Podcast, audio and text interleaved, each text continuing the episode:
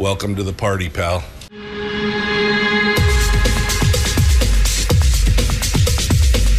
The, the Michael Dukes Show. The greed and the entitlement is astounding to me. What more could you want from a low budget radio program? This is a dumpster fire. That was just BS. It is time to get a new perspective. We know just what you need, and we've got just the cure. Open wide and prepare for a steaming hot cup of freedom. I just don't fathom it. The Michael Dukes Show, streaming live across the world.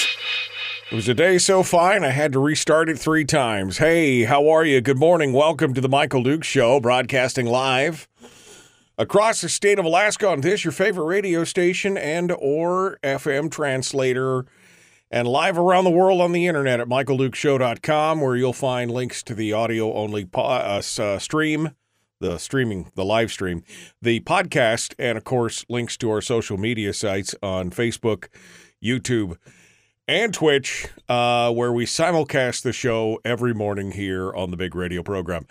Hey, um, so uh, about that legislative session. I mean, about that, uh, about that, uh, the, hostage situation down in Juneau. There, uh, you know, the the the blackmail, the extortion, the terroristic threats. I mean, what an absolute hot, hot, hot, hot mess. Hey, um, we got.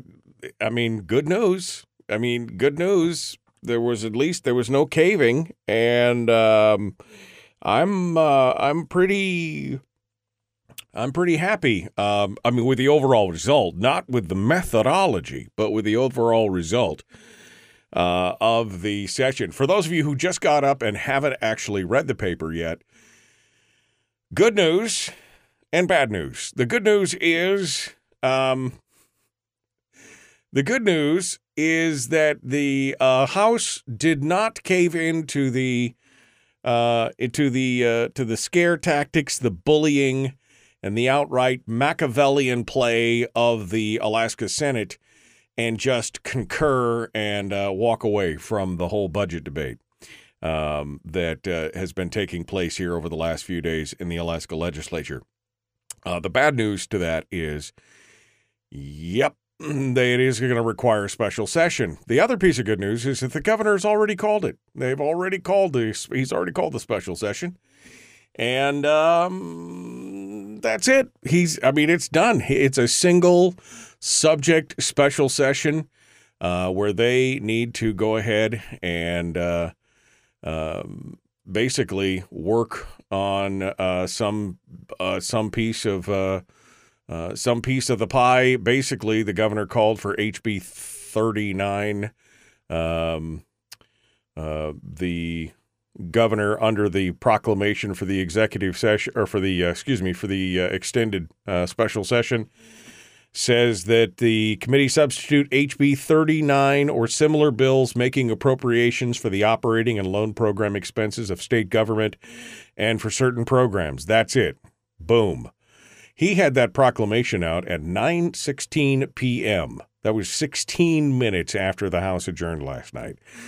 I mean, he was uh, just Johnny on the spot. So apparently, all them rumors about the uh, all, all them rumors about the governor not uh, having a special session and letting the House and the and the Senate figure it out was uh, psyops or I don't know, just just the rumor mill going crazy but that's what's going on. Anyway, so we're going to discuss some of the last minute shenanigans that were going on uh, last night and discuss a little bit of that, plus the weird vote uh, for concurrence that came from uh, an unexpected quarter. Um, and uh, we'll talk about that as well. In hour two, uh, State Senator Robb Myers is going to come on. Let me let me replay the exact conversation that I had last night with Robb Myers because it's it's just hysterical. I basically sent him a, text message that said, "So who wants to come on tomorrow?" And he said, "How did I know that con- that question was coming?" he, oh, you know me too well, Senator Myers. you know me too well. Uh, he said, How did I know that question was coming? Uh, I wasn't sure how late the house was going to go last night. I went to bed at eight o'clock last night. I mean, the house was just, you know, just getting started. And I was like, no, I'm not going to stay up for this. I'll know in the morning. And I went to bed. Uh, and so, uh, surprise, surprise.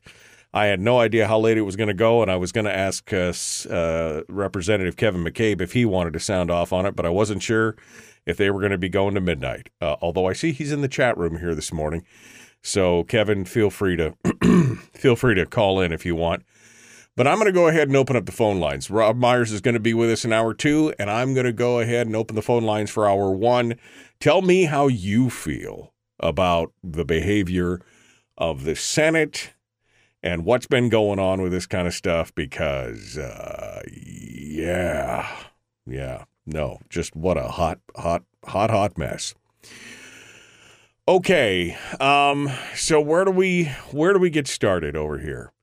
Uh, I guess we'll go over to and again some good reporting on this. I'll I'll be honest with you, some good reporting on this uh, from the various news outlets.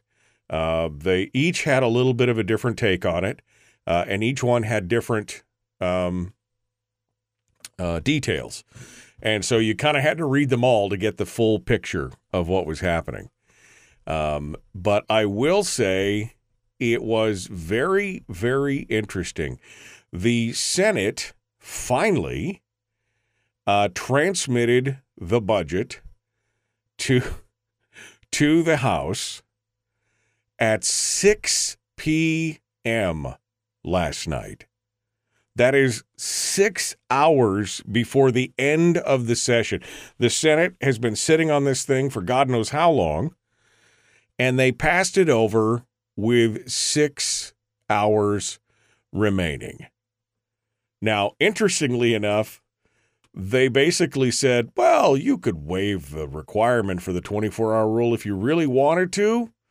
That's, you know, I mean, that's what that we really could just do that without, you know, you don't need to you don't need to lay it on the table for 24 this is and when you see the the who has the picture? I think it's the adn the adn has the picture of the gal the senate secretary uh, hauling the butt. It is three copier paper boxes full of stuff. Now maybe that's not the whole bill maybe that's a copy for every single person but if you expect people to get a copy of the budget and make a decision in five or six hours on a budget that's going to be a multi billion dollar budget, that's some BS. I mean, that is some true and. Uh, just BS. Yes, it was, Bert. It was total BS. That you think that that was what was going to happen. But they said no. They said no, we're we're just not going to do that. We're not going to do that. Interestingly uh, enough, on this uh, on this whole thing was the fact that um, the minority in the House voted to accept the bill, as well as Republican Representative Jesse Sumner, who was the only majority member joining all the members and of the mostly Democratic minority in voting to to to uh, basically agree with the bill. I mean, this was not like we're going to have a conference committee or anything else. The Senate basically passed the budget over and signed off. We're done. See you. Bye. Take it or leave it. And then Sumner had this comment that he texted after the House adjourned and said, We still had business pending. I don't think it's responsible to adjourn without a budget or at least appointing a conference committee. You cannot appoint a conference committee if the other side has already adjourned. So you would have just said, just take the budget? I do not. There have been some things that Jesse Sumner has done this session that I've just scratched my head out. He comes out of one of the most conservative districts in the state, and he has done some of the weirdest stuff that just makes you like, what? What? I just, I don't understand. Um, anyway, so, uh, that's the that's the long and the short of it right now. The governor has declared that the special session it starts today, 10 a.m.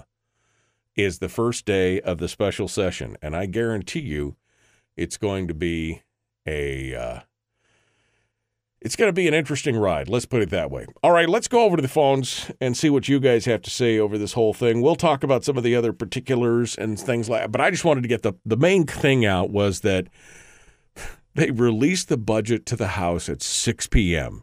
and said, "See ya." I mean, that was the bye, Felicia. That's what it was all about. All right, let's go over to the phones and uh, see what you have to say. Good morning. Who's this? Where are you calling from?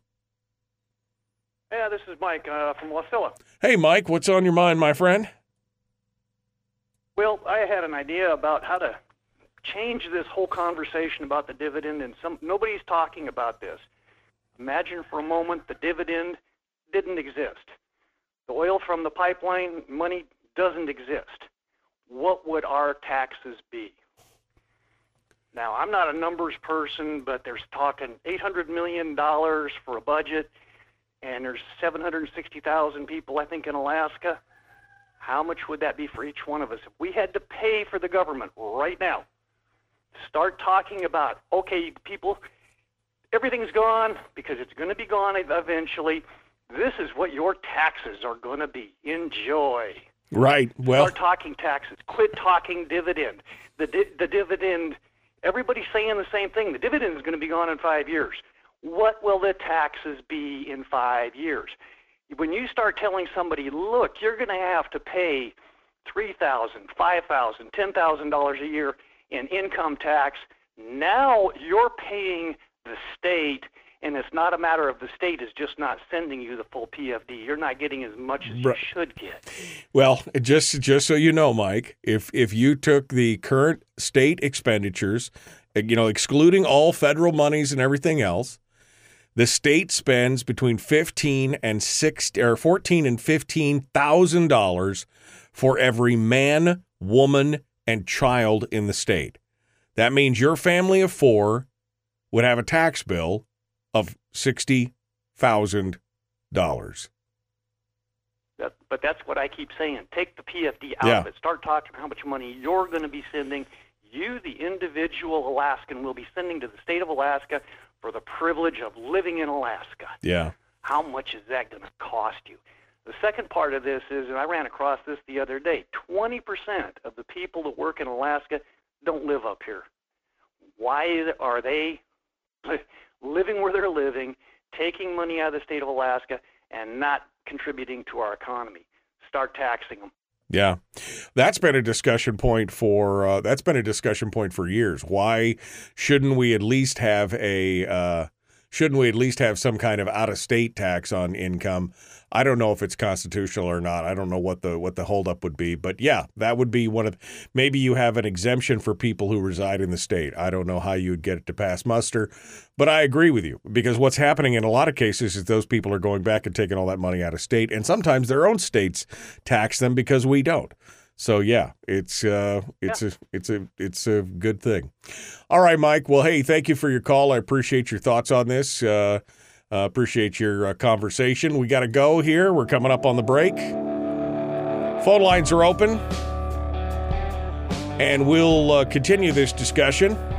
Your thoughts on what what took place here in the last few days of the special session? I mean, were you as flabbergasted as I was, or angry, or uh, were you mad? Were you just resigned to the fact that this is just business as usual? How did you feel? Phone number to call is 907 433 3150. 907 433 3150. The Michael Duke Show continues on your home for common sense, liberty based, free thinking radio.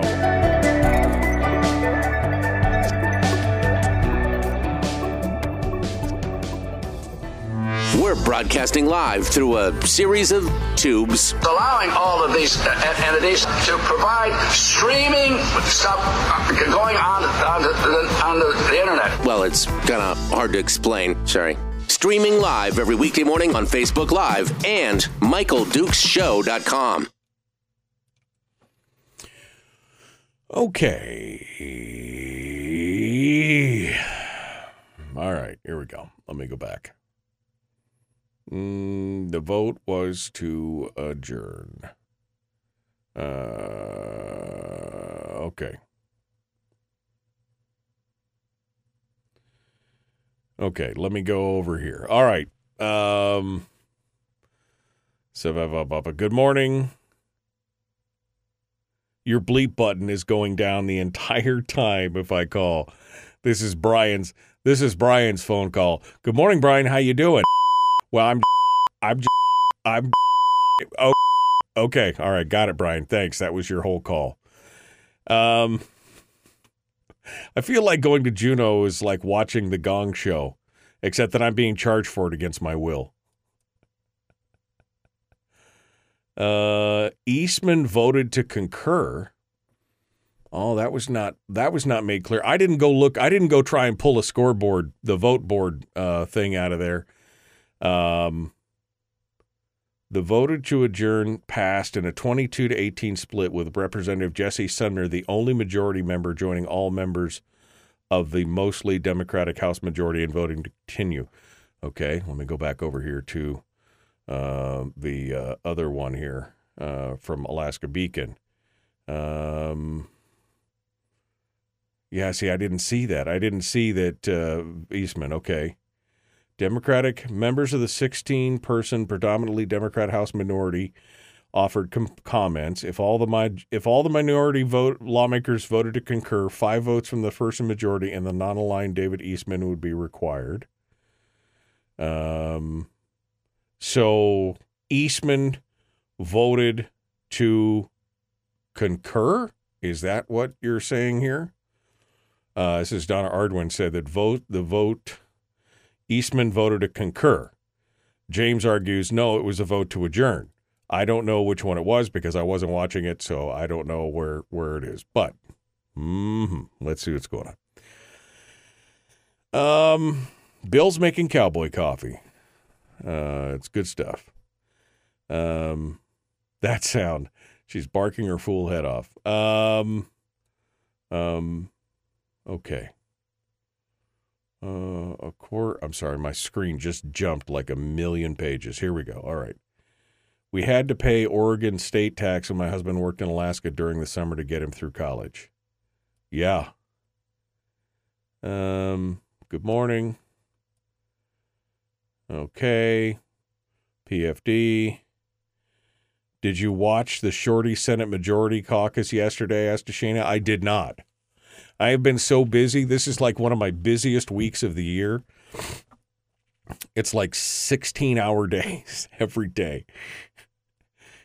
Oh, it's it's been ins- it's just been insane. Um, uh, there was no vote to concur last night. It will likely come up this AM, says Kevin. Okay, the vote to adjourn. Uh, okay. No, yeah, to adjourn. Okay. Um, how did Ruffridge vote? I don't know. That's a good question.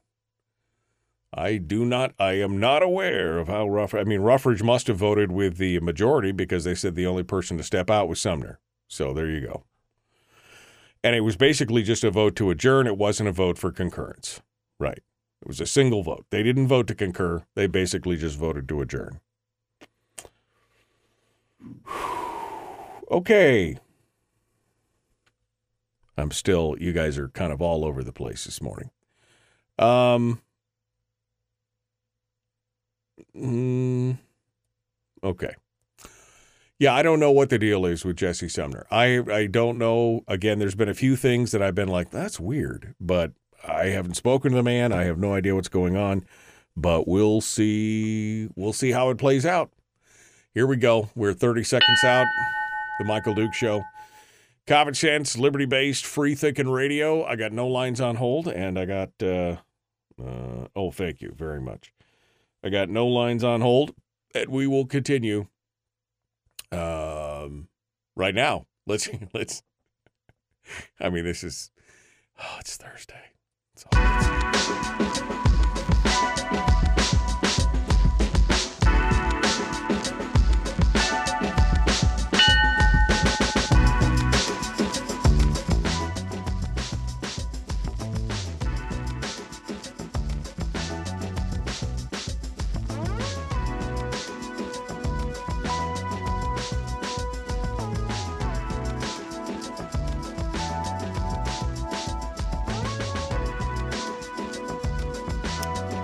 Okay.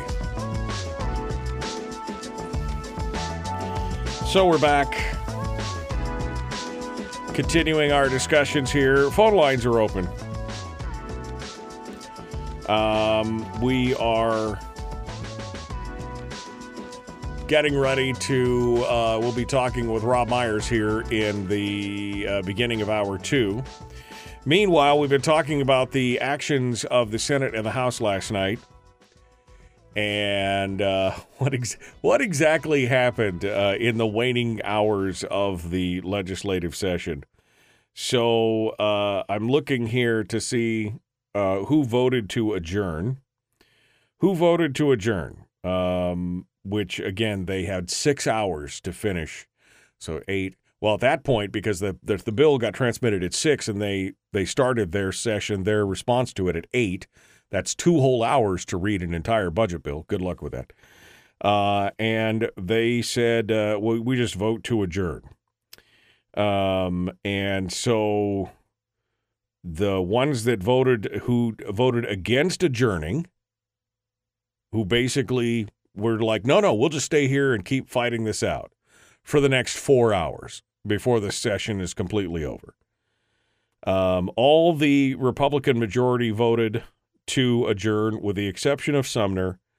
All of the minority voted to adjourn, uh, and then David Eastman voted not to adjourn. So it was the minority, Sumner, and Eastman who all voted no, nay, to adjourning. To which I got to ask, why? I mean, do you think you're going to hammer out what they've been trying to hammer out behind closed doors without an actual conference committee? Do you think it somehow in the next four hours you're going to make it happen? I mean, the answer they the, the the majority had the correct answer. The correct answer was nope. We move on to special session. We're not going to capitulate to this blackmail. This hostage. I think it was it was who was it that said Johnson, Craig Johnson. This is a hostage situation.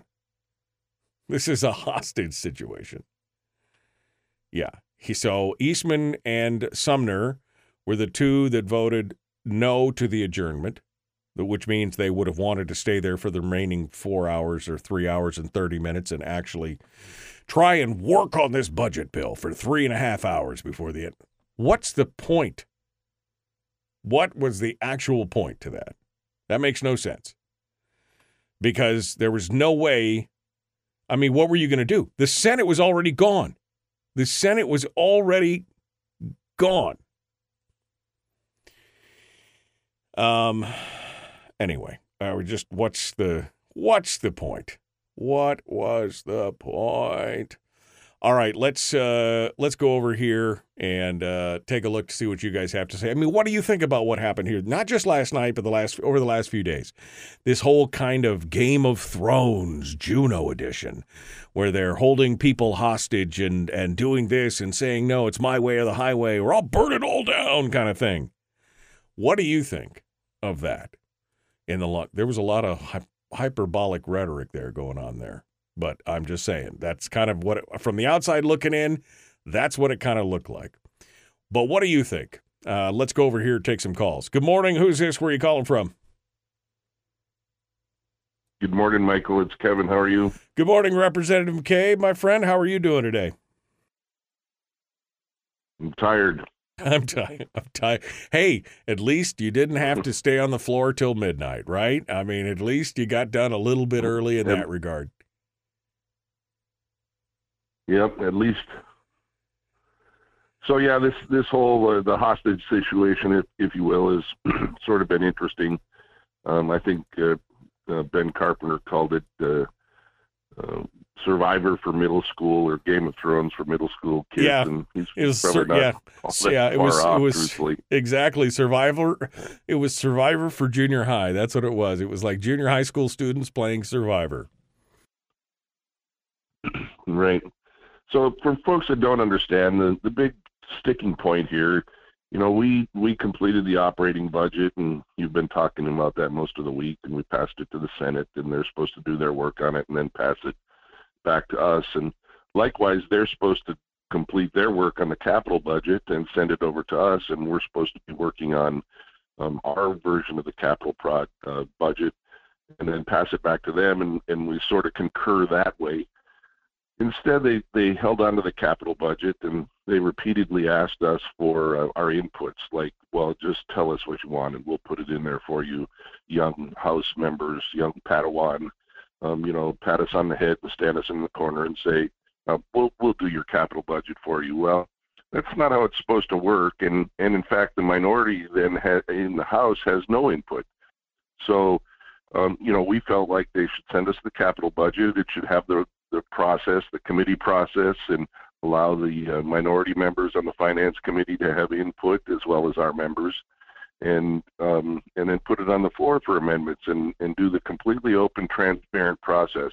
Remember, we're in the majority is a non-binding caucus, so the only possible way for us to have all of us to have input into the budget and to vote for a budget at the end of the day is to be able to have that process where we might be able to put in amendments and and budget things and our needs in a capital budget and and that just didn't happen. And so that was the that's the frustration and the frustrating part of it. And then of course getting it was actually like 629 we have to actually record the time um, when they put it on our desks.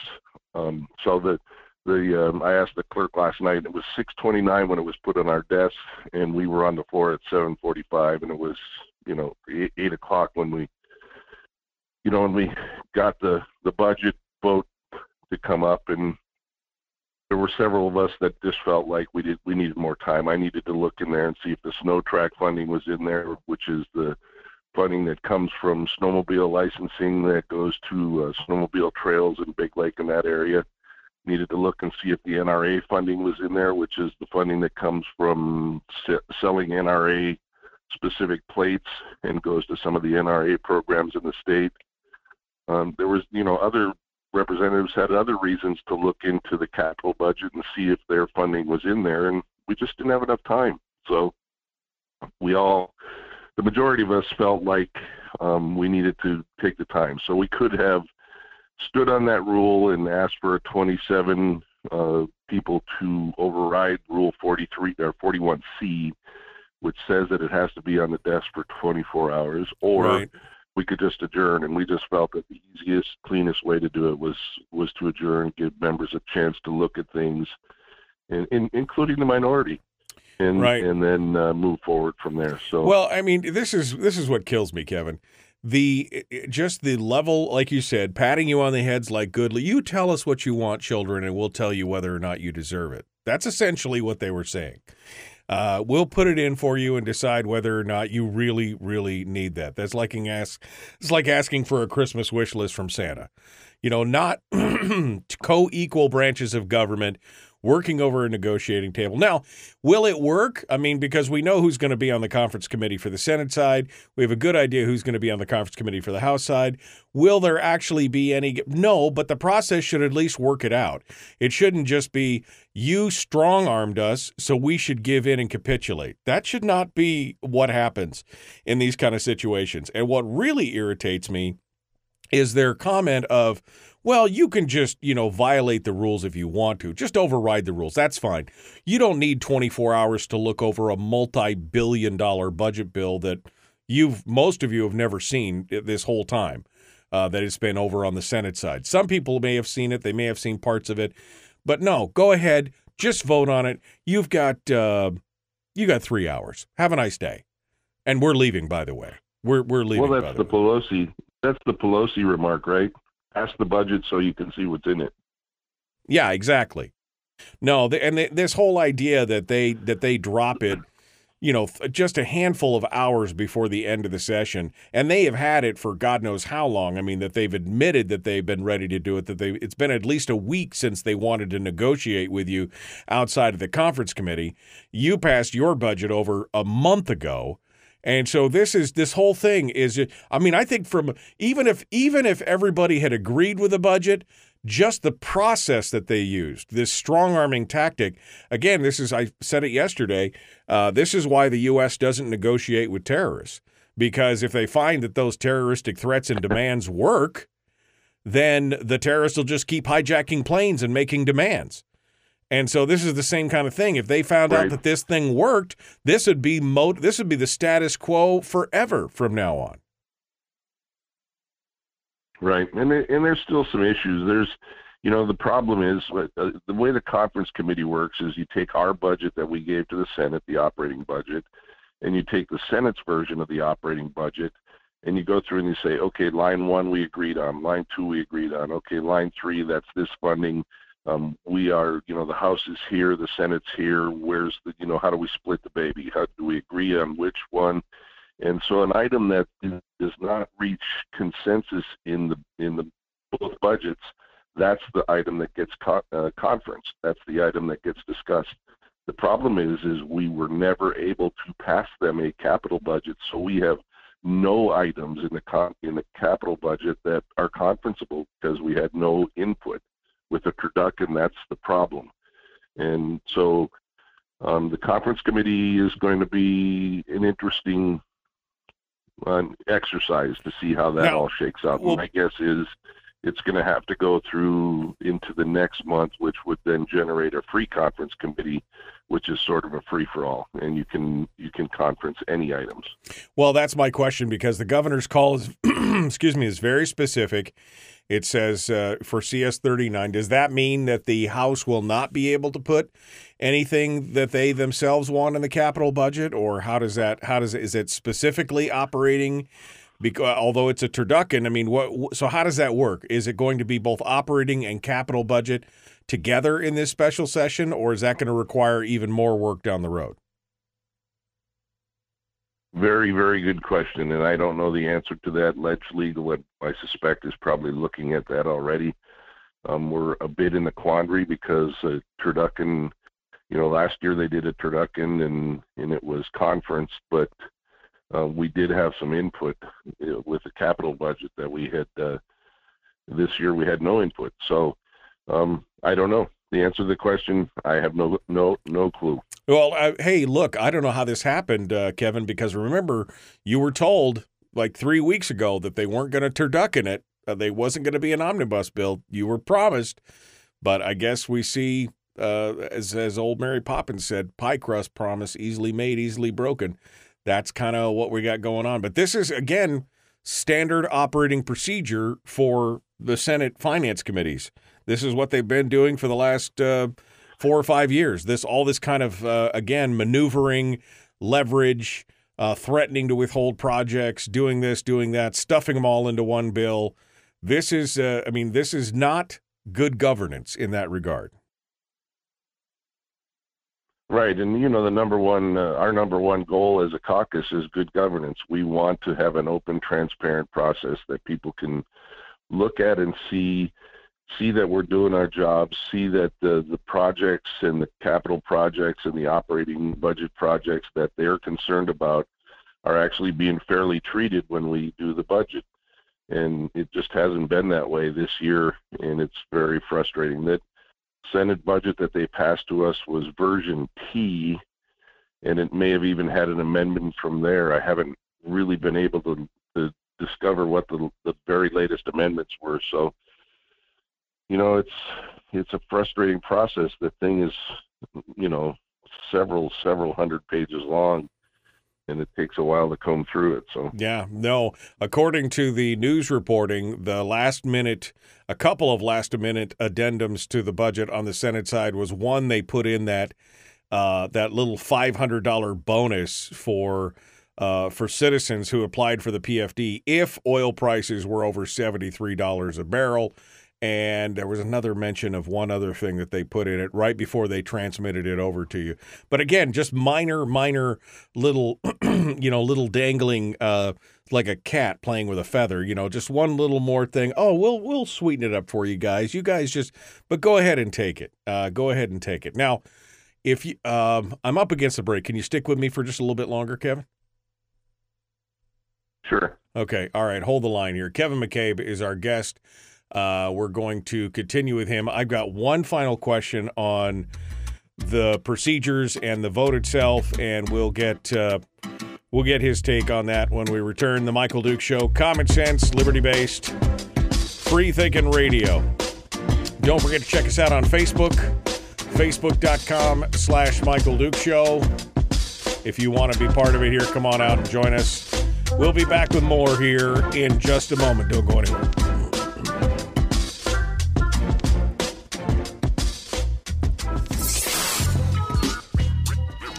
Is that? Common sense. Regularly heard on American radio. Mike, Mike, Michael Duke Show. Radio. Okay, we're in the break right now. uh, Kevin McCabe uh, is our guest. Kevin, uh, I'm going to uh, um I'm going to ask you to uh, would you call my cell, Kevin? Um, because the delay Sure. the delay on this is killing me.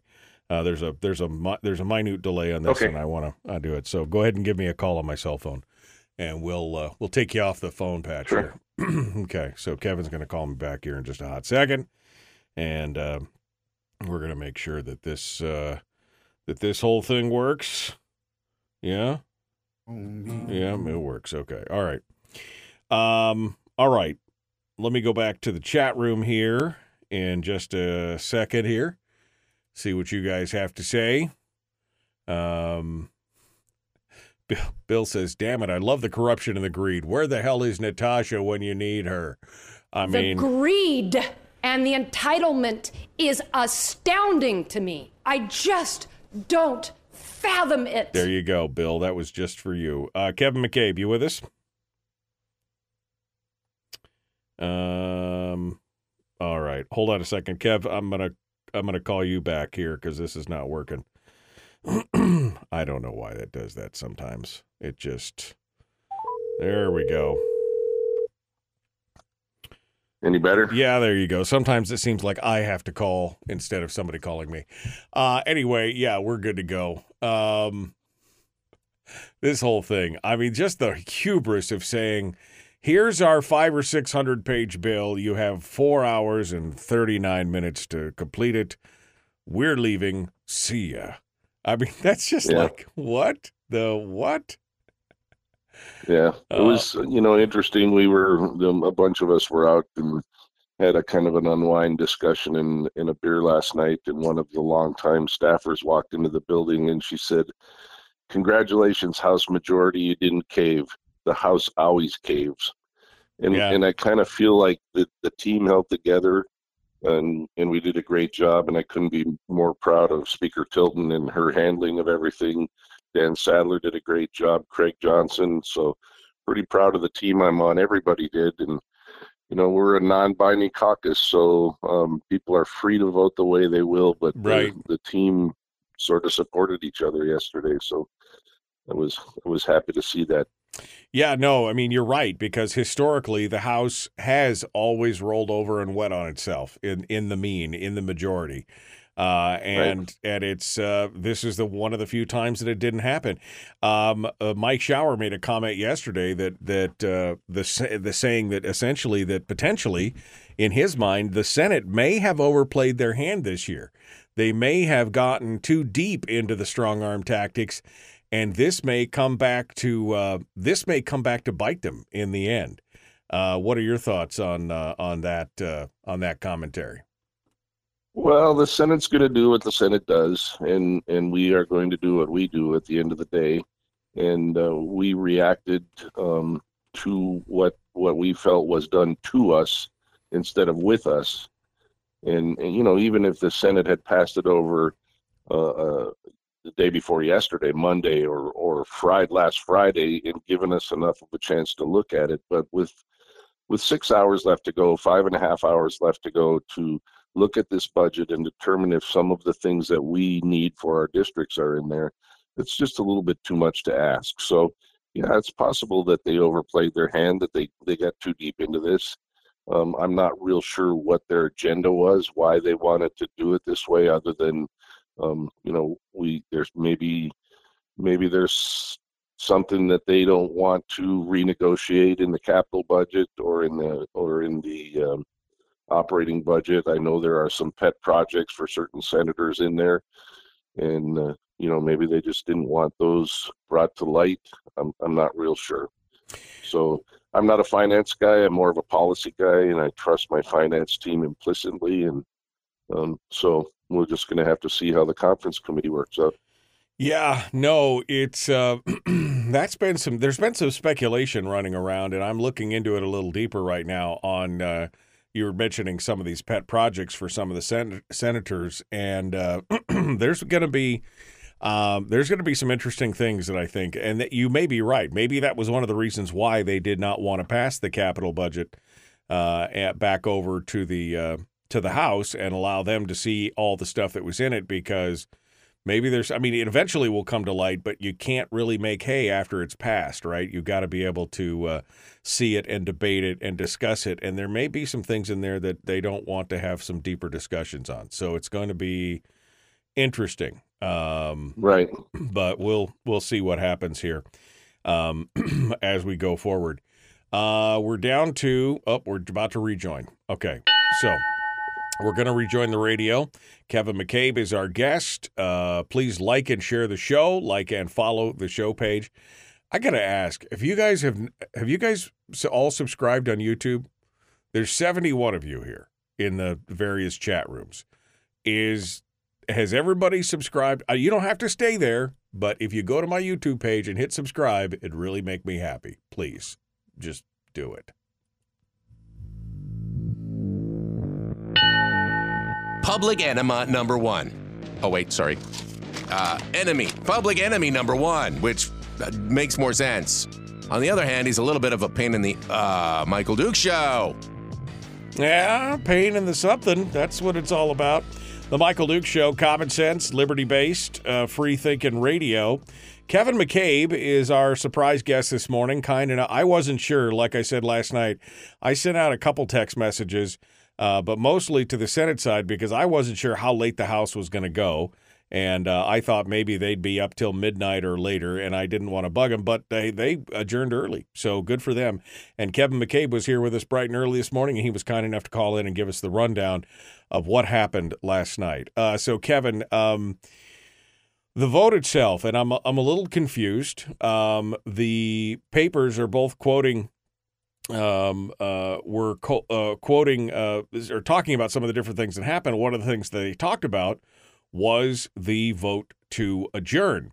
Uh, and although it's not really mentioned in the uh, newspapers, um, somebody in the chat room uh, sent me the vote board, and I could see here that to adjourn, the whole House majority stayed strong, with the exception of Jesse Sumner, representative from Wasilla, who said in a text message to the ADN, he said, We still had business pending. I don't think it's responsible to adjourn without a budget or at least appointing a conference committee. I mean, at that point, Kevin, it was it was impossible to appoint a conference committee, right? I mean, because the Senate, they'd already done their they they'd walked away. They'd He died. They said, We're done. Um, so there was no possibility of a conference committee at that point, right? Well, interestingly enough, the Senate before they or right after they signed he died, or before they signed he died, but right after the, uh, um, you know, all of the budget passing out and amendments, they did appoint a conference committee, and I think Jesse was reacting to that. Um, you know, once again, we're not a binding caucus, and without telling people what was said in in caucus, we we knew what how Jesse was going to vote. We absolutely knew because that's the way we are. We're honest with each other, and and we were okay with that. He had his reasons, and excuse me, his very valid reasons, frankly. Um, David Eastman had his reasons. He had ten bills getting ready to be read across the floor, and now he's going to have to submit them again on the first day of, uh, you know, since they're not on the governor's call, he'll have to resubmit them. So a lot of work to put ten bills up and uh, you know so he was he was not willing to adjourn where normally he would be more than willing to adjourn on the right. you know and get us out of there so well everybody I, has their reasons while i while i agree with that i mean while i agree with what you're saying there in both things that he had 10 bills and that sumner you know had, was was hacked off that they had a conference committee already set up on their end the problem was is that you only had four hours of the session left you could appoint a conference committee. What exactly was going to happen in four hours? I mean, I, I guess That's my bigger question. Um, you know, unless this is the, you know, again that last great act of defiance kind of thing, which it very possibly could be. I would just, I'm just trying to put myself in the mindset of understanding exactly why, because you weren't going to get those ten bills read across the floor in the next four hours. It was all going to be conference committee all day, all night, Right. you know, the whole thing. So, anyway, um, interesting, interesting uh, uh, uh, position on that. Uh, we were just talking during the break about, uh, you know, the basically the behavior and and potentially the fact that the Senate, who has been very successful over the last five day, five, five days, five years or so, in utilizing some of these very unusual tactics to try and get what they want, and whether that was putting contingency language in certain things that you only get this if you vote for this, or the fact that the the Senate Finance Chair uh, uh, threatened to strip out funding for very specific things in people's district, targeting specific senators, targeting specific projects that were very much needed. If he didn't get the votes and get the thing the way that he wanted they were very successful in that. This time, they may have overestimated their ability to make this kind of. They may have overstepped. Uh, and your thoughts on that? Well, I think I think I agree, and you know, keep in mind that there are six representatives in the House who have no Senate representation on finance or any other committee. So Mike Shower is my senator, and he's also George Roush's uh, Rauscher's senator. So we feel like the two of us feel like we haven't had the representative representation in the Senate that we need on certain committees and on the finance committee and able to put amendments in on the Senate's finance budget budget on the floor. So six of us in the in the House and in the commensurate eighteen thousand three hundred people that are assigned to us don't really um, have the representation that we feel we needed. So you know, keep in mind the reason that the representatives run every two years, we're supposed to be closer to the people. We're supposed to be talking to um, half of a Senate district or 18,300 people or so and available to them to take their input. And then we take it to the Senate and we work, we work with the Senate on the capital projects. And we, those of us that are represented by Shower, Hughes, and Myers, we just, we don't have that ability.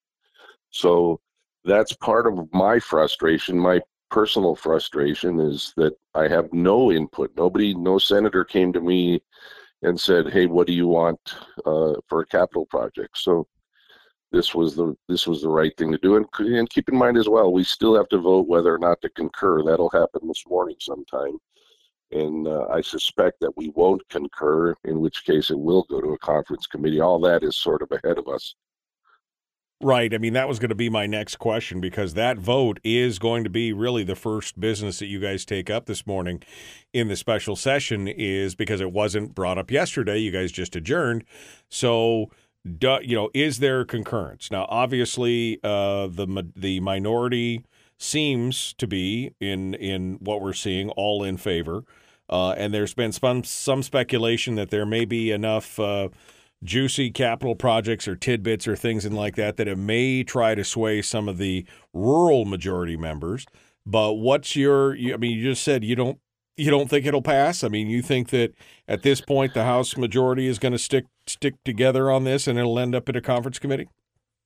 You know, I sure hope so. We've had lots of discussion about it yesterday. And of course, one of the sticking points was do we go into a special session or not? Well, now we're already in a special session. So that point is sort of off of the table. And now we can focus on on the real thing before us is do we want this budget or do we think we can get a better deal um, whenever the conference committees meet in in two weeks we you know so um, I think that we we probably can get a better deal. There's others that think that the best deal is the one that's on the table right now. So we have to hammer that out, and uh, I'm I'm sure that the um, the vote will be what the vote will be. I guess so. Well, we'll have to uh, we'll have to see. Final thoughts here, Kevin. Down to the last couple minutes. Um, you, You know, I just we you know we as constituents what i mean how can we this is frustrating for you i'm sure you're in the thick of it but we're out here just twiddling our thumbs wondering what we can do to help at this point Well, you can certainly call your legislator and and give them your thoughts or your your house rep and give them your thoughts on whether or not to concur that would be helpful you know, sometimes in these last days we are we're going 100 miles an hour with our hair on fire. Well, not me, but um, others that have hair, and uh, and we don't uh, we don't necessarily get the the phone calls. My staff is back in district right now. They they had to leave because of the ferry schedules and those sort of things. So I'm kind of staffless. So emails are good for me. Text messages are good for me. You can leave a message in my office. But call your representative and tell them how you feel. Do you want them to concur? Do you not want them to concur?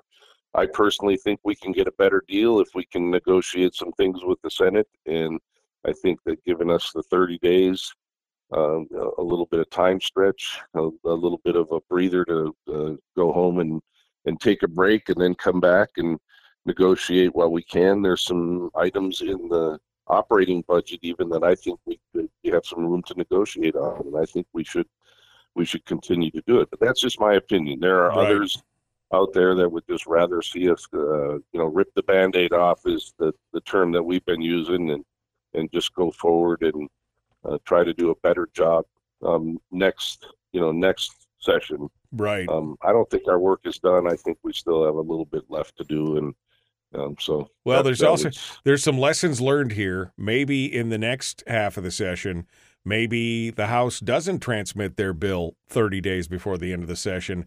Maybe they wait until uh, maybe they wait until the Senate has. I mean, it, it- you know, this is a this is going to change the whole dynamic, and this is interesting. I will say, as as your constituent, Kevin, I would suggest you not concur. Uh, that's my. You could take that as my official public uh, statement there uh, on that one. So, Kevin McCabe, uh, I really appreciate it, my friend. Thanks for coming on board. absolutely. You guys enjoy your day. Looks like a nice day here in Juneau. Yeah, it should be pretty close to be 65 today down here, so we'll see. Hold the line for a second. Folks, we're uh, out of time. Uh, we got more coming up. State Senator Robb Myers is up next. Don't go anywhere.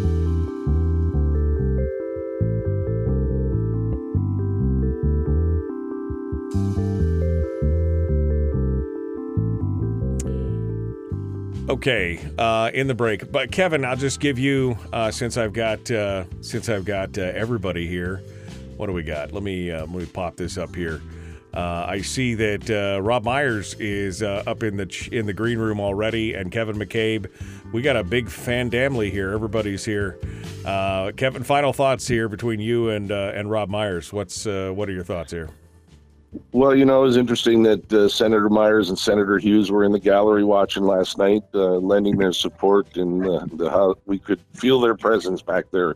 Lots of staffers back there watching, and and I just have to say, I couldn't be more proud to be on the team that I that I'm on. You know, we don't always get it right, but we definitely work. And uh, some of the leadership coming from Tilton and and Saddler and Craig Johnson yesterday was evident and I think uh, I think we did a good job. And if you disagree, feel free to call me and tell me why. But uh, we always need input, and certainly uh, we will try to finish this the way it should be finished today. All right, Kevin McCabe. Thank you, my friend. I appreciate you calling in and being part of it today. Thank you for being uh, with us.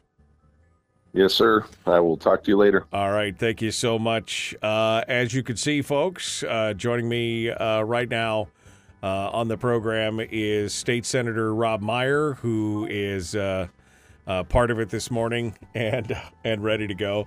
So you were in the peanut gallery last night, watching the the shenanigans, as they say, out on the floor. And uh, the I mean, and you were obviously watching uh, from the floor of the Senate side as they made all these last minute maneuvers. Uh, give me your give me your knee jerk reaction here uh, before we come on the air. Give me your knee jerk reaction to what happened last night uh, with the eleventh hour drop it on the table and walk away kind of uh, of tactic from the Senate. Well, I mean, I guess what what happened by and large is kind of what you could have predicted, you know, starting Monday at least, you know, that it was going to be we weren't sure if they were going to drop it on I mean, there was rumors going around on Monday that we were going to pass the budget and then adjourn out on Monday. Um because that's close enough to the end that we could have done that and and just left it, but I don't know, you know, whatever whatever else was going on, they they tried to keep going with the the negotiations all the way through Wednesday afternoon. Finally just said, "All right, screw it. We're going to put it on the table, and we have no idea if they're going to agree to it or not." Uh, that's just how they how how they kept going with it. Um, I moved over to the to the house side. Actually, one of the reporters last night was giving me a little bit of grief over it. He said, "What are you doing here?"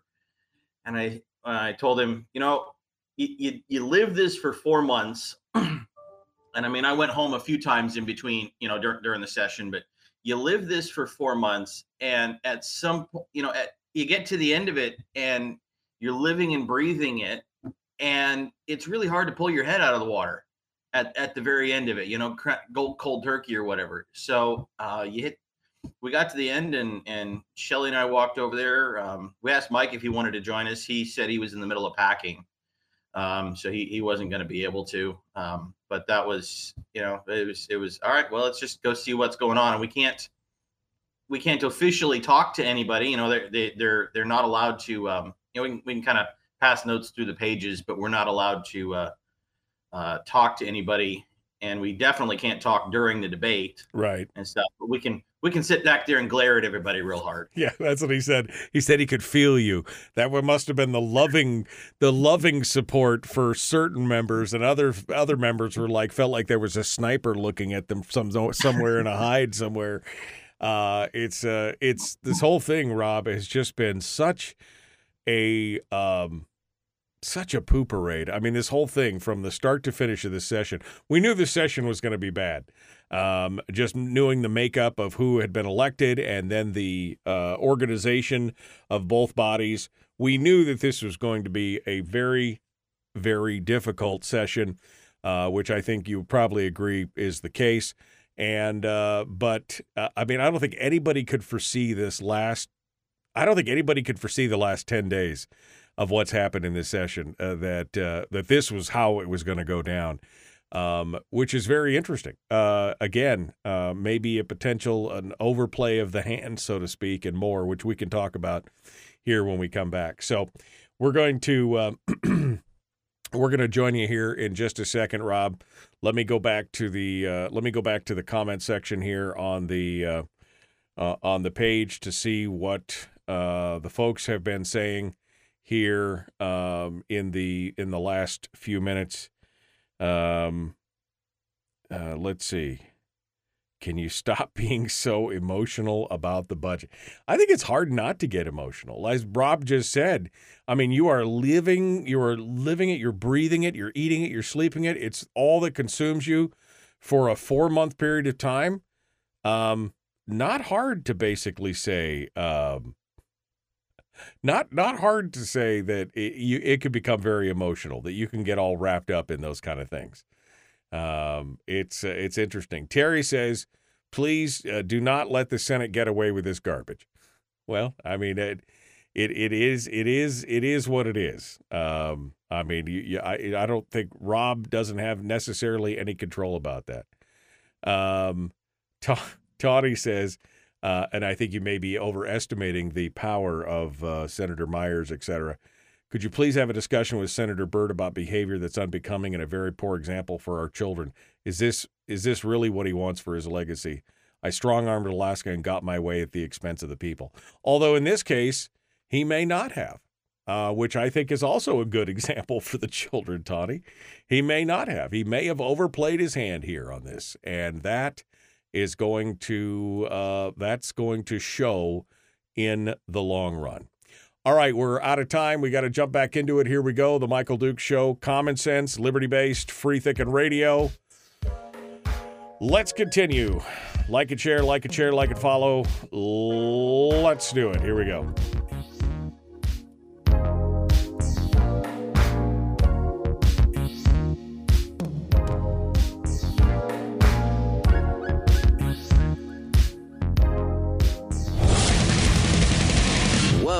Buddy, put that thing back in its holster. We haven't gone anywhere. I don't understand. Check out the Michael Dukes MichaelDukesShow.com for information on how to get access to the podcast.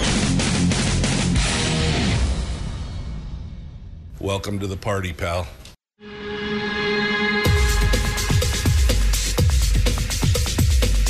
The Michael Dukes Show. The greed and the entitlement is astounding to me.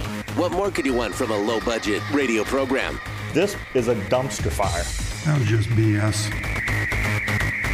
It is time to get a new perspective. We know just what you need, and we've got just the cure. Open wide and prepare for a steaming hot cup of freedom. I just don't fathom it. The Michael Dukes Show, streaming live across the world. Oh, yeah. Across the world on the internet at michaeldukeshow.com and across the state of Alaska on this, your favorite radio station and or FM translator and carrier pigeon and everything else that we will we will put this show anywhere just to get more people involved. Welcome back to the program and thanks for coming on board. Uh, it's Thursday, the end of the session last night. Today, the special special the special session. Uh, that's been called by the governor. For those of you who are just joining us and just getting up, last night the Senate at 6 p.m transmitted the budget to the House, which hit their desks at 6:26 p or 6:28 p.m., and then said, "See ya." They they sine died, adjourned out for this part of the session, and said, "We're leaving you, sweet lips." Uh, that left the House with a conundrum, and within just uh, about 30 minutes or so, the House decided they weren't going to play that game, and they did not take up a concurrence vote, and they adjourned which forced the governor to then call a special session, which he did within about 16 minutes of the whole thing ending. The governor called the special session, and here we sit. Joining us to discuss the ins and outs and the who's and what's and the whys of everything is State Senator. Uh, Robb Myers, who uh, comes on board to give us the full rundown uh, of what he saw in the waning hours of the session yesterday. He joins us. Uh, whoops, let me put him back in here. He joins us uh, right now. Good morning, uh, Senator. How are you, my friend? Oh, I'm okay. A little tired. A little bit of a post-session hangover going on here. Yeah, we were just talking during the break about how you know you eat, live, breathe, sleep this thing, and sometimes it's hard to come off of. Uh, you know, it's kind of hard to come off of it cold turkey and be like, ah, a breather. But is it really a breather? Because let's face it, you are about to jump into another potentially 30 day special session. Uh, so let's talk a little bit about the last hours yesterday in the Senate. You guys put together a whole bunch of uh, uh, a whole bunch of uh, minor, minute little amendments that got put in. You guys, meaning not you, but the Senate. I mean, you're a minority member. You really basically sat back and twiddled your thumbs. Um, but what uh, what took place there at the very end, and what was the conversation before they decided to go ahead and just pull the trigger on it and send it over to the House, and then sine die and and call call it a day, so to speak?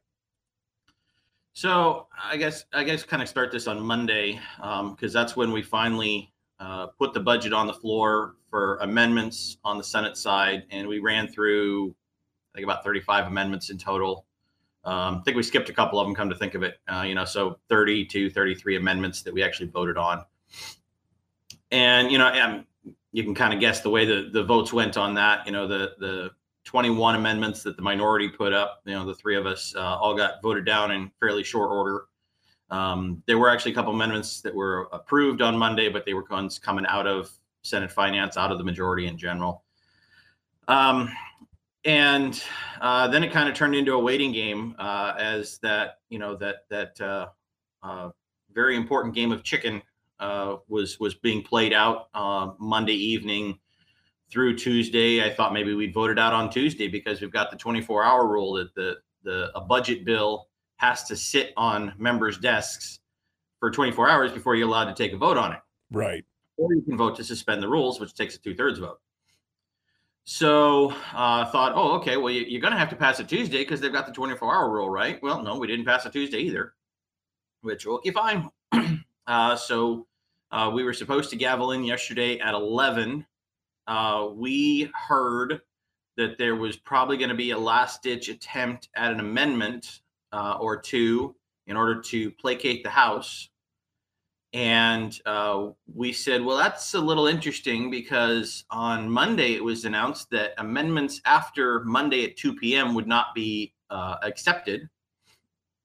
So just to test that, we had an amendment drafted of our own uh, to to see what would happen there. And uh, our our amendment it it was just a straight up we're going to double the BSA uh, the one time BSA increase, and and uh, we pulled that out to see uh, what would happen. So we come down to the floor. I think we finally convened at what three o'clock yesterday on the on the Senate floor and uh, we go through the the usual stuff. We had a few House bills that that we voted on and and passed out, and then it came to the budget. We took an at ease, and I saw an amendment get submitted, and so I immediately pulled my amendment out and submitted it as well um, to to see what happened. And hey, they they so they took the amendments um, and and passed them out to to the uh, Senate President's credit. Um, majority and minority amendments, he treated them the same. Uh, it got voted down anyway, but um, you know that was it, it, was what it was. Uh, there were two amendments that came from the majority. Uh, one of them dropped the operating budget by I think it was about 82 million, and then the other one raised the capital budget by 35, 36 million, something in that neighborhood. And then it and and the the one on the operating budget included that uh, energy, you know, potential energy relief payment that uh, that you mentioned last hour. It's actually in- interesting if you look at it. It wasn't just an energy relief payment. It said if the oil prices stayed above 73 bucks a barrel, only half would go to the energy relief payment. The other half would go to the CBR. Um, so, so really, we're only getting half of the bump.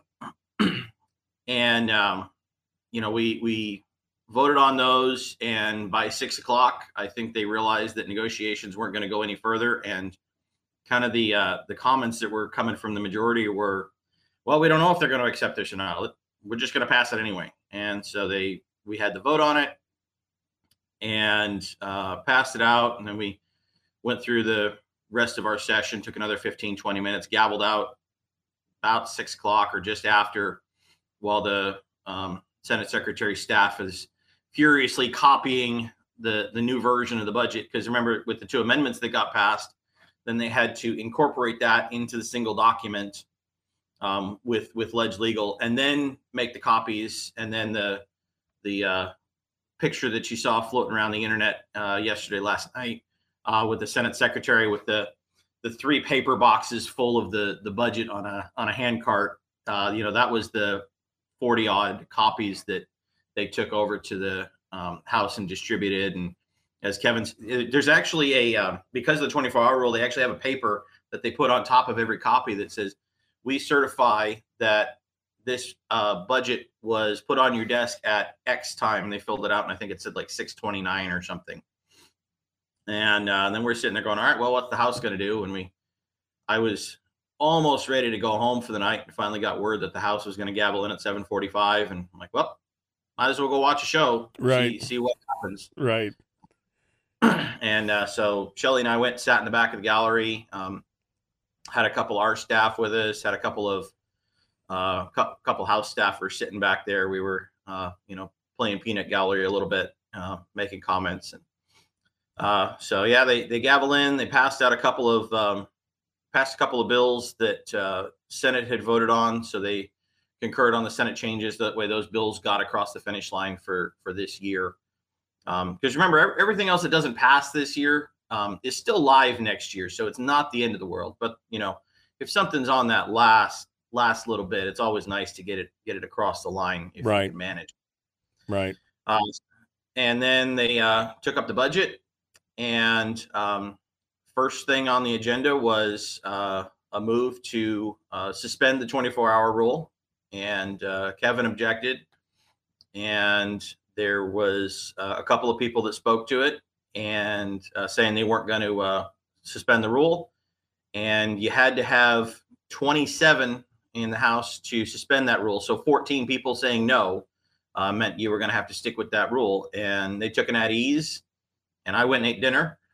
And uh, they, they come back and uh, they withdrew the motion. So I'm assuming that in the discussions, the majority realized that they weren't going to have the votes to uh, suspend the rule, and then they voted to adjourn out, and it was uh, 22 to 18 on a on adjourning. Yeah, um, and that was that was it. It was a, a little bit anticlimactic, honestly.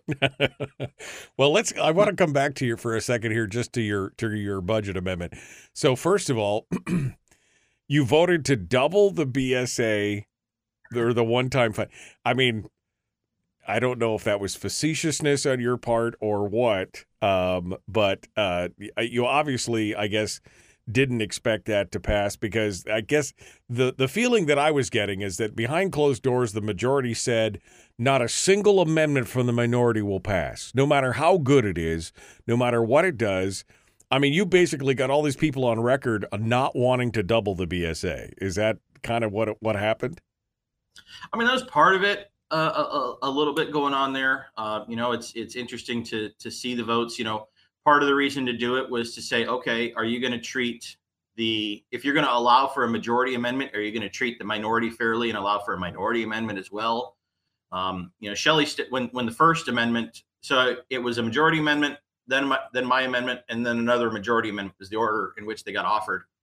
And so when the first one got offered, uh, Shelley stood up and objected and said, uh, "Hey, you said no amendments after uh, two o'clock Monday. You know, nothing nothing submitted after two two p.m. Monday, and it's clear that these amendments were all submitted after that deadline. Um, I could tell uh, because so Ledge Legal when they when they draft amendments." They, there's a little number up in the corner that says, okay, this is the bill and the version of the bill that it's going to. And then it says point and number. And that number is in order in which it's drafted excuse me, order in which it's requested, actually. And my amendment came before the number of the first majority amendment. So it's clear that that amendment didn't even get ordered until after mine did, mine being ordered yesterday morning about 10 o'clock. right, right. So it's clear kind of what's what's going on here. And so we wanted to just test it and make sure they were playing fair. And to their credit, they they did. You know, they didn't rule our amendment out of order, say it was too late because they had one as well. Um, and so you know there, there were a couple of couple of things to do with that. Um, you know, there was uh, another part of it was uh, doubling the BSA would have exhausted the general funds, and so part of it would have come from the CBR. We wanted to see if they would push back on uh, a CBR vote potential um, you know, there were there were a few, a couple, three, few things going on in there. You know, because if you crack open the CBR, then there there becomes a few other things that that come on the table. So, um, you know, there was there was a a, a little bit uh, there was a few things going on behind the scenes with the the idea of that amendment. Um, and uh, you know, like, like, I said, they they had a couple of amendments there to actually, you know, they raised the capital budget, they dropped the operating budget. Um, even with that drop in the operating budget, uh, you take a look at agency operations. I was comparing the numbers over the weekend, and we still increased our agency operations by I think it was 216 million over last year. You know, the last year the the irresponsible budget buster that, right. that we passed and got excoriated for because of all the amendments on the Senate floor. And what did we do? We actually, you know, increased increased it, it increased it. So the largest yeah. budget in state history, and we actually went up from that. Um, right. It's uh, some crazy stuff. Robb Myers is our guest, state senator uh, from District Q, right? Correct. Q. I got it, man. Look at that. Uh, it's only going to take me another two months to make sure I know them all, uh, since they change them every ten years. Uh, we're going to continue with Robb Myers here in just a moment. Don't go anywhere. The Michael Duke Show continues. Got to pay a few bills. We'll be back with more discussion on the session. Back with this in just a moment. Common sense, liberty based, free thinking radio. It's what we do, The Michael Duke Show. Don't forget to come check us out on Facebook, facebook.com slash Michael Duke Show. Back with more.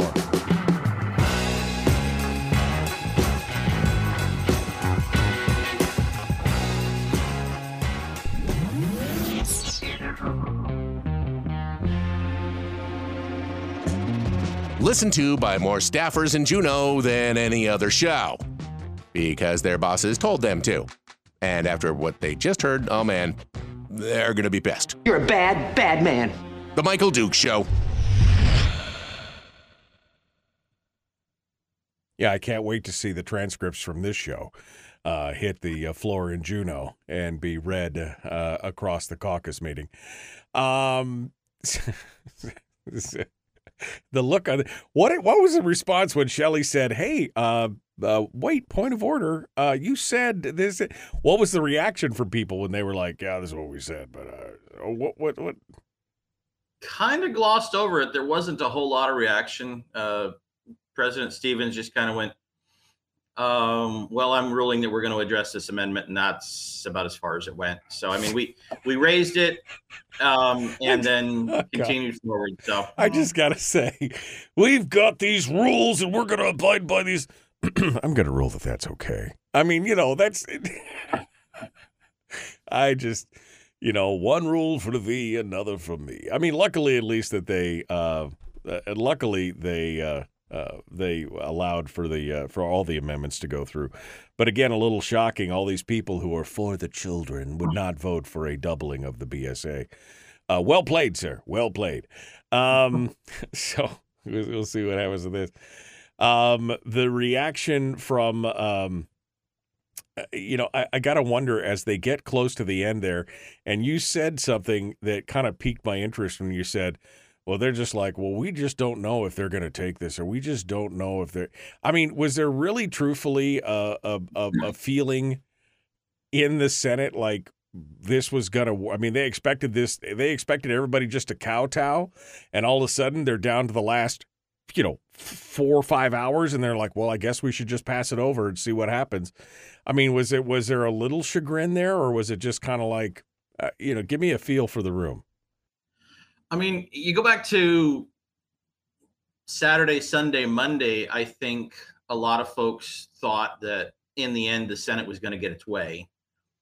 Uh, but going into Wednesday, um, the, the, depending on who I asked uh, about what was going on, probably about half said no stinking way is the House going to concur, and the other half said I have honestly no clue.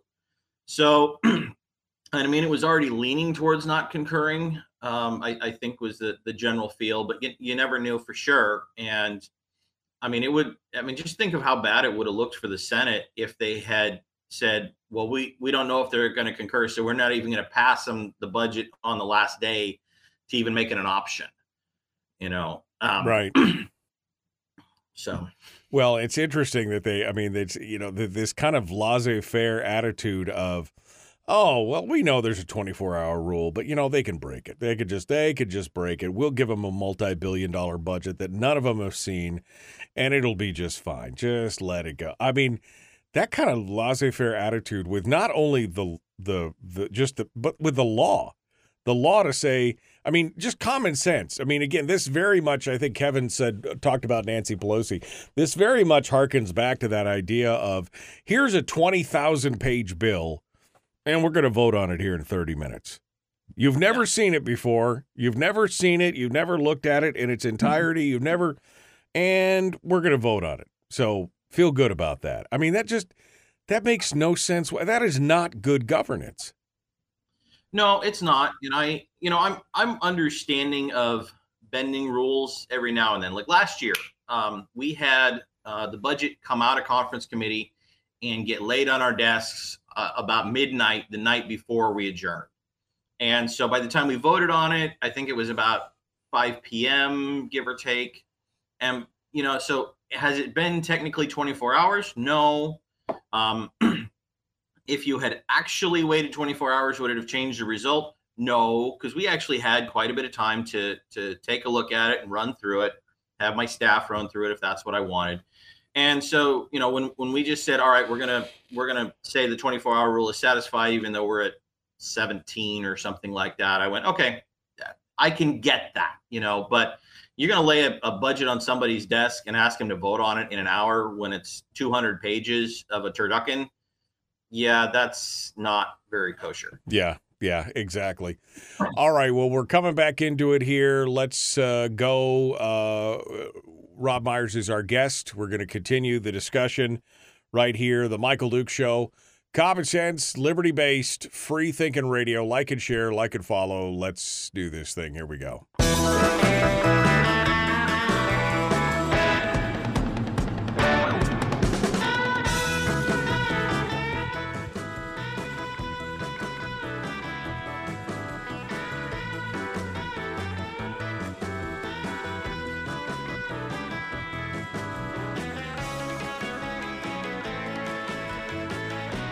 Yeah, it's a surf party up in here. Annette Funicello.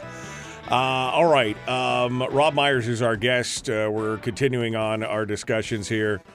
Robb, you've uh, you've been in the Senate here for a couple years now. You've been watching kind of this stuff go on. The last five years has been fairly unusual in the tactics of uh, that have been employed, uh, specifically by by the Senate uh, Finance Committee, um, in you know with Mason's rules and all these things that are supposed to happen in a specific way. The House, you know, they have their own policies, and the Senate has their own policies. There's been a lot of unusual stuff, whether it was passing bills that had contingency language only if you voted for another bill would one bill go into effect and you know the the discussion about removing funding for specific projects some of which have been in the wings for 15 or 20 years uh, that were much needed for health and safety uh, of the of the citizenry and everything else and all of those all of those uh, ploys and maneuvers had worked to some degree or another they it had been an uh-huh. exercise in control this one um, which seemed to be the grandest of them all, the most blatant.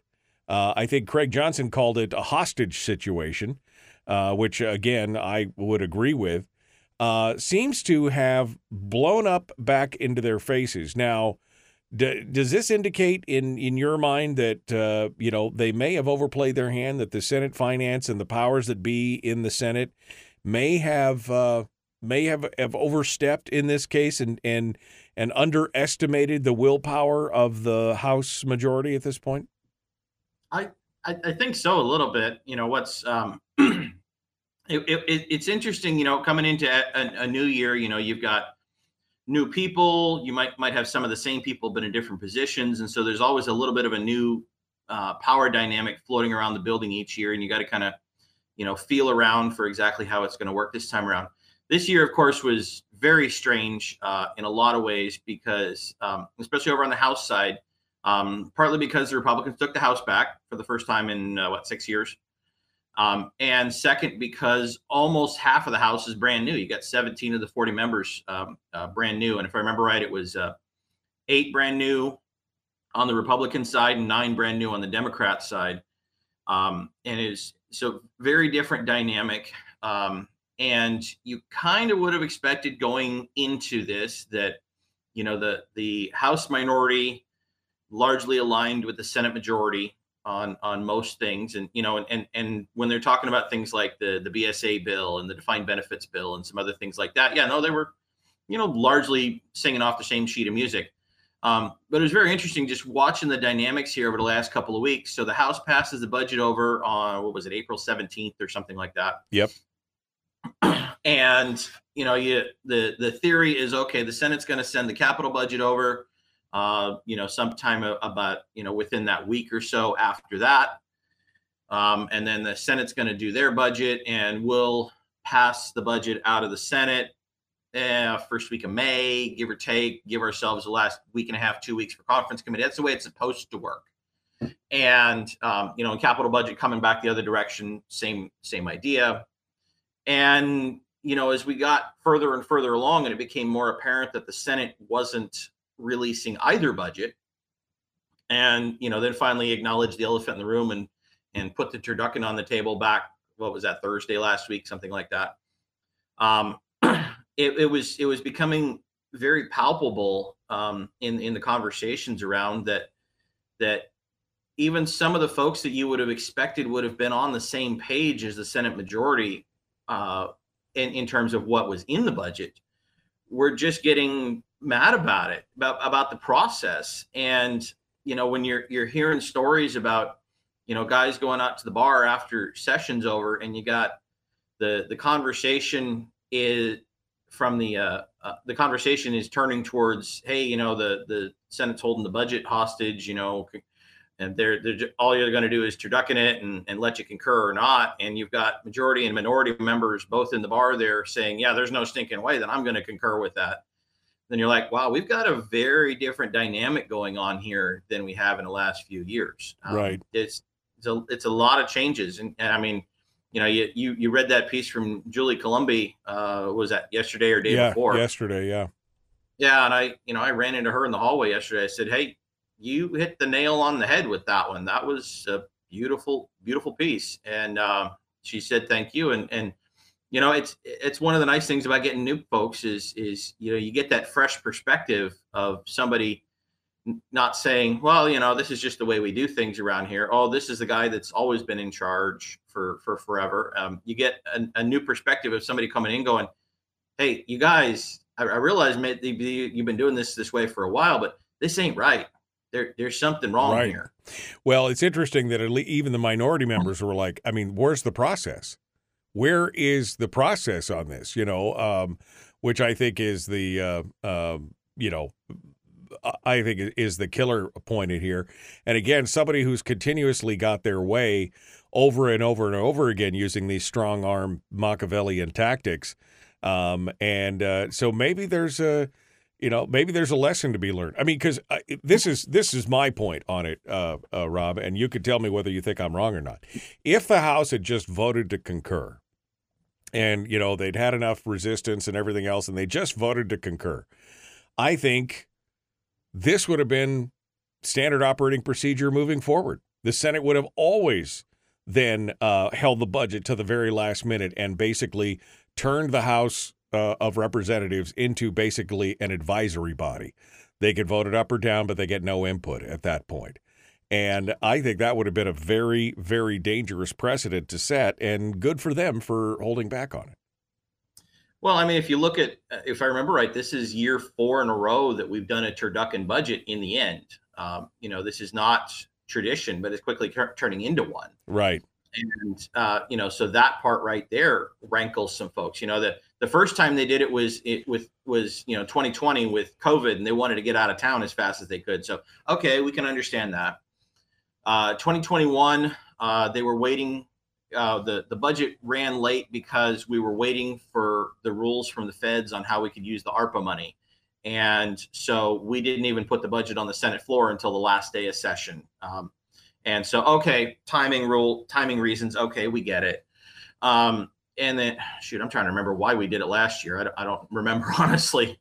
Um, but you know, it, in theory, you're supposed to have four budget bills, and they roll three of them into one at least um, and it, it, it really does set a bad precedent uh, uh, for for the process. And you know, there's there, there two things we argue about down here. There's content and there's process. And you know, you can have people on on both sides of the aisle on the content, and that's always going to be the case. But we shouldn't be having arguments over process. That's why rules and tradition and stuff exists. And and yeah, rec- you know, recognizing that we've got two co-equal uh, pieces of, of the legislative branch of government here between the House and the Senate that that are both supposed to have their say on bills and both supposed to have their say on budgets. And we we are supposed to respect that process. Right. Well because if you don't here's the thing. I mean this again comes back to the whole irish democracy argument. The more you start to abrogate and bastardize the process the more people start to lose respect for the process, the more people start losing respect for the government at that point. And that's a very dangerous precedent. If people cannot, even if people don't under, even if the citizens don't understand the process, if they start to understand that the process is being manipulated or the process is being shortcutted or broken, that causes them to lose uh, that causes them to lose faith. And and the and this whole thing is built on the faith and the confidence of people in government, and that's part of the problem. The more you manipulate the system for your own ends, whether it's power or money or whatever, the more people start to lose the their faith in it, and that's, I mean, that's a much larger problem in the end. Right. You know, just to to use a, a different. Uh, point just as an analogy um, you know i've been getting a, a, fair number of emails over the last two three weeks here saying please don't overturn the people's initiative in ranked choice voting. And i'm think you know the first thing that goes through my mind when i see that is you mean kind of like the people's initiative on the 90 day session?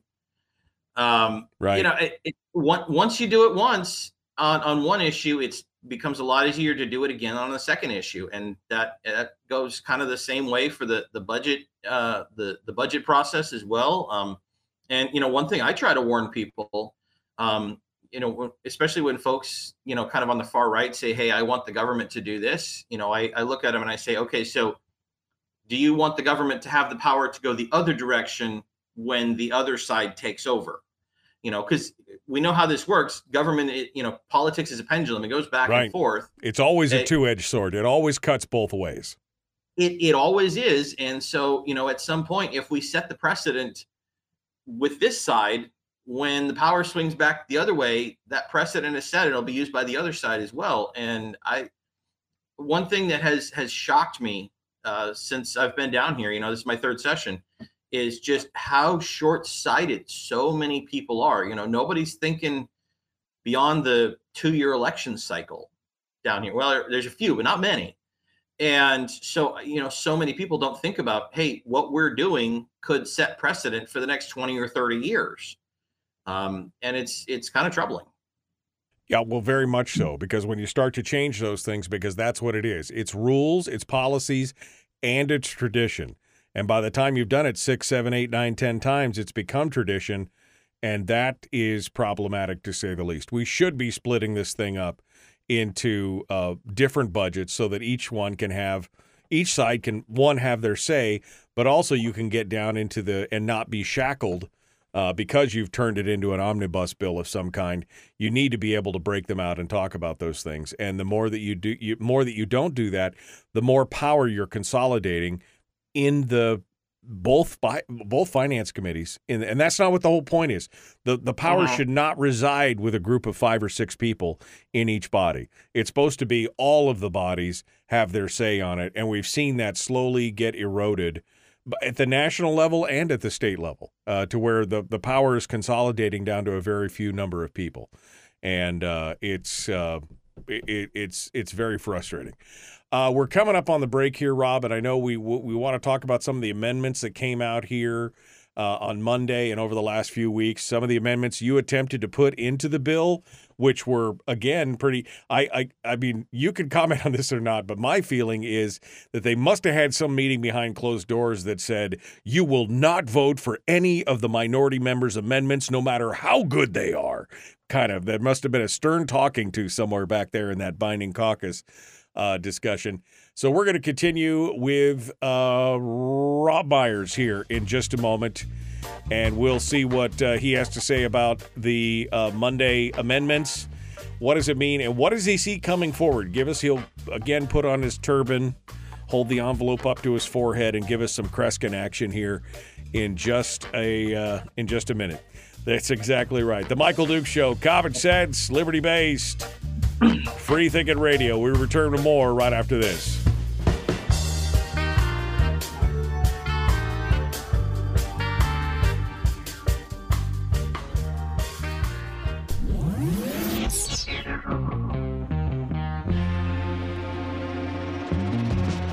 Running on 100% pure beard power. Oh, also some coffee. We dip our beard in coffee. Ha, nice beard. The Michael Duke Show.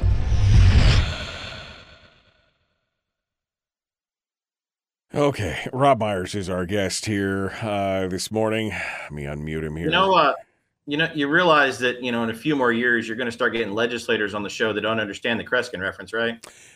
That is true. That is true. I mean, I'm almost too young to understand the Kreskin reference. I actually never saw it live. I've seen it on YouTube, but I actually never. For those of you who don't know, Johnny Carson used to play the Magnificent Kreskin, and he'd put a turban on and a and a like a cape, and he'd do this prediction game that he'd do on the Tonight Show. That was Johnny Carson back in the day. The Magnificent Kreskin. Yeah, exactly. Uh, and so, yeah, there will be, dude. I am starting to date myself out on some of my references as well. People look at me like, "What?" And I'm like, "Oh my god." I'm old. Holy cow. Uh it just it's just one of those things. You're gonna get I mean, the beard's white for a reason. What can I what can I say? I, uh, I was I was giving Mike Shower a little bit of uh, little bit of grief uh, a couple of days ago. We were talking, and he he loves to do movie references, but he's doing all these references from movies from the '80s, and uh, so he made some movie reference, and I didn't didn't catch it, and he said, "Oh yeah, it was from this movie from 1982," and I said, "Dude, I was born in '83." He's like, "Ah." But exactly, exactly. Uh, this town needs an enema. I mean, there's some movies out there that have got some great lines. Mike, you get Mike and I together, and it's like movie. It's like movie comedy gold. We just do the the back and forth all the time. Um, all right. Um, so. So I hear you. I can see you're in your abode there in Juneau, your temporary digs. Uh, Mhm. what are, this is just on a side, a personal note. Uh, I know it's expensive to live in Juneau. I, I know it is because you guys are a captive audience. Reason number twelve hundred and sixty-three why you should have the legislative system on the road uh, on the or legislative session on the road system. But I mean, so what do you do now? I mean, you Mike, you said Mike was packing up last night. I mean, is he unpacking this morning? I mean, are they? Are we getting? How, what what happens now that tourist season's going to be in full swing? How do you guys get your keep your digs and do all that stuff? So I'm I'm flying out tomorrow. I'm I'm spending all it. So I'm going to go over to the Capitol today. We gavel back in for special session. I think it's a ten, um, and then I'm going to come back here and pack. And I'm flying out tomorrow because okay, number one, um, you know, what once this, you know, once the House has the official vo- vote on concurrence, and I'm going to assume they're not going to concur at this point. Um, once they have the official vote, then it's it's all dependent on conference committee and maybe a little bit on leadership negotiations and i mean i'm let's just put it this way. I'm in the super minority. If they are um, consulting me for for my opinion on things we're in worse trouble than i realized.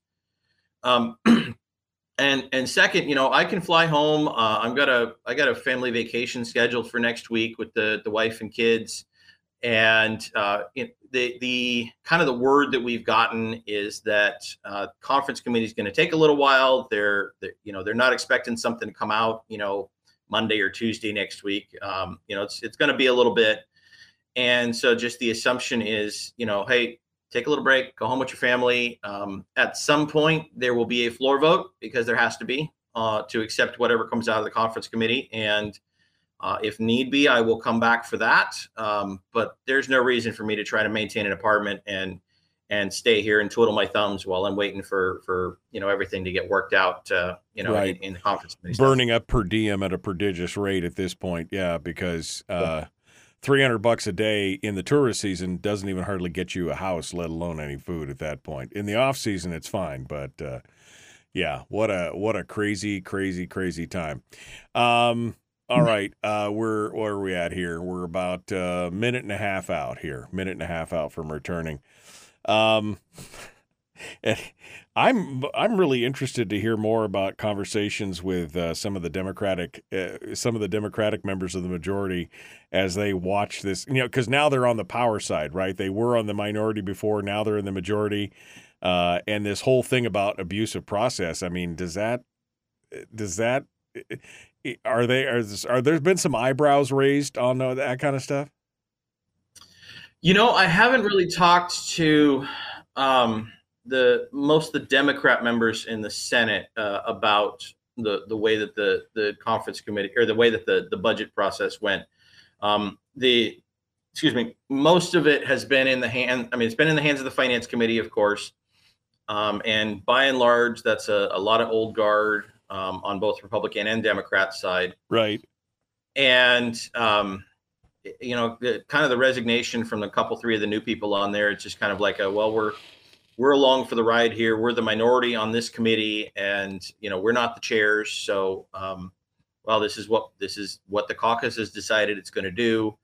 Um, yeah, it's been it's it's it's been very interesting. Again, y- y- to your point, you know, as as you go through this process, you realize that a lot of it is just concentrated in just a very few people. Yeah, well, that's the problem. I mean, the problem is we've come to the point to where the whole power of the legislature is concentrated in a handful of people on each side, and that's not working as intended. That was not the original intent, but it's been manipulated over the years to reach this point, and that's part of the problem. All right, here we go. Uh, final segment, the Michael Duke Show, Common Sense, Liberty Based, Free Thinking Radio.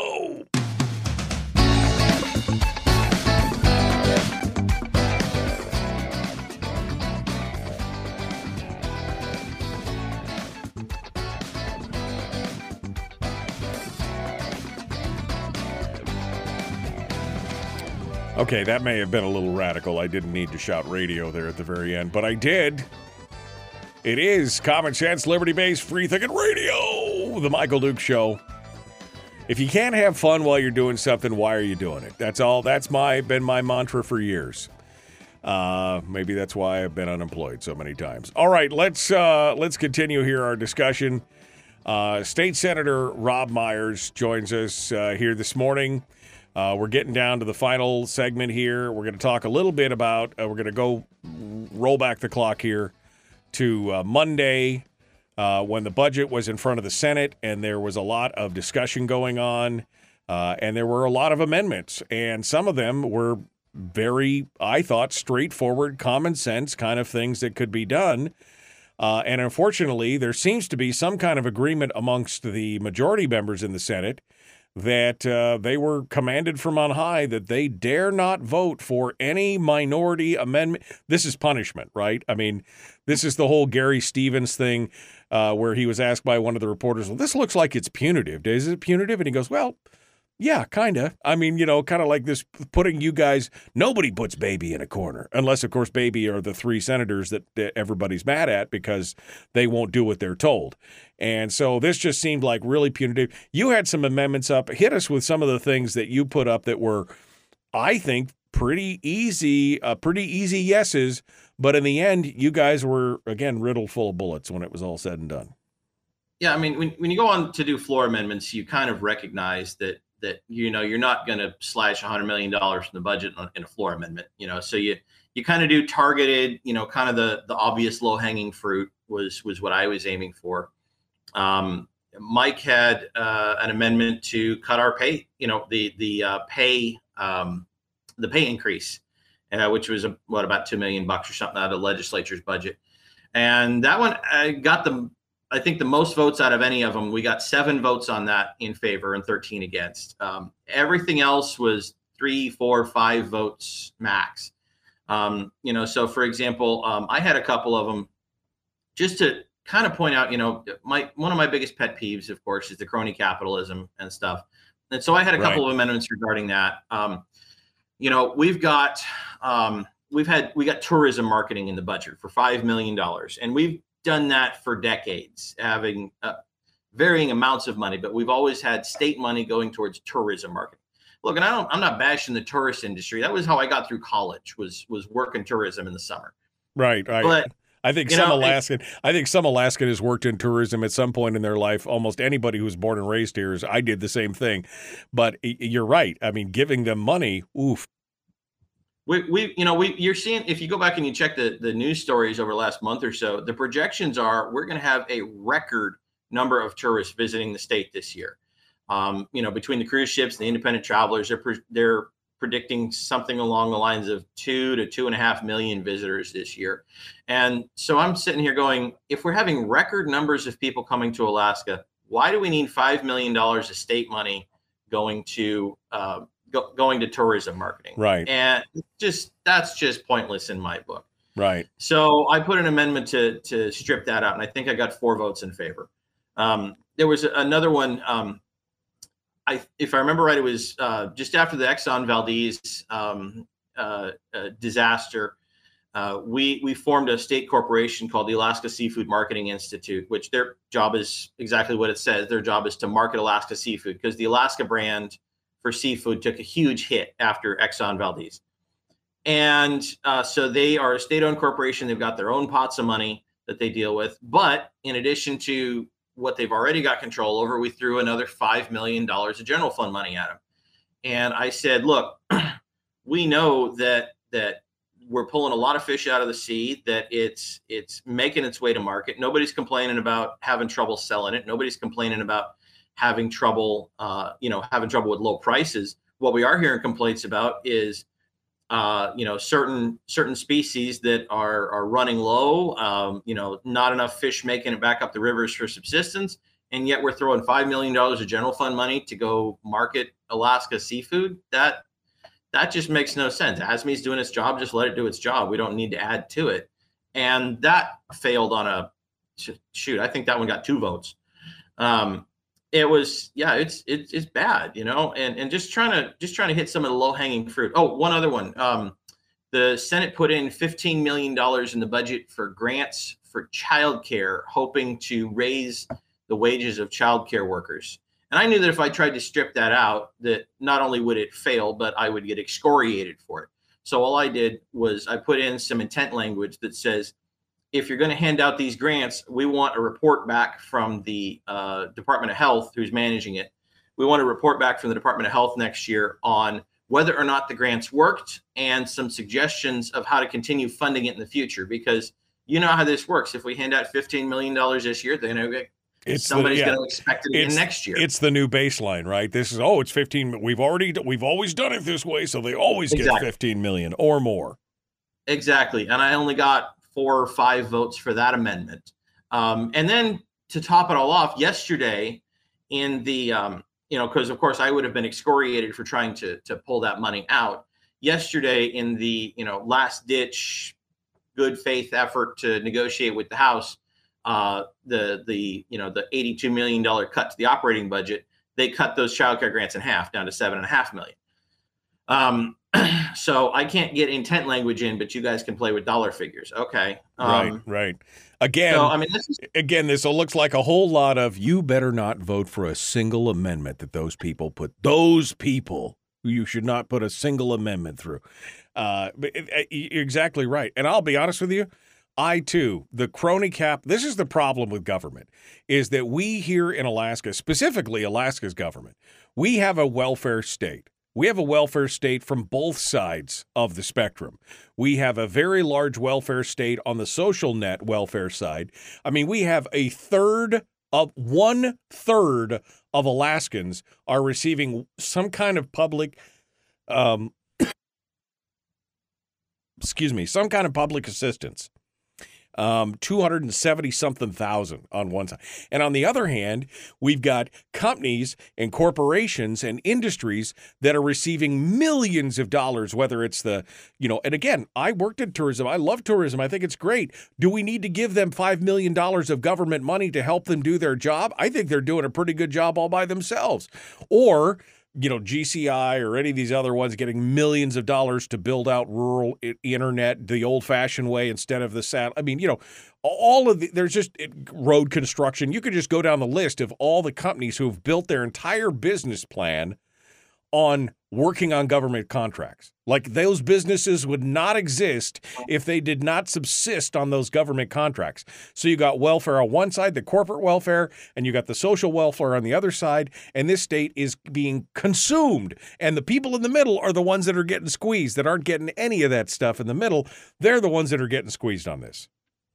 Right. Yeah, exactly. You know, I mean, you mentioned GCI. We, you know, one bill that was kind of making a little bit of news over the last couple of weeks here got introduced pretty late was uh, a bill to increase the grants for um, putting in uh, rural school internet, basically. And uh, they were trying to raise it, saying, okay, originally the grants said uh, they're trying to get you up to 25 megabits, and this was trying to raise it up to 100 megabits on your your speed into your school which okay i can understand it you know we've all figured out over you know since covid that how how valuable a good internet connection is but i mean when you're hearing in the back rooms you know people referring to that bill not as the school internet bill but they're referring to it as the gci bill we got a problem Yeah, exactly.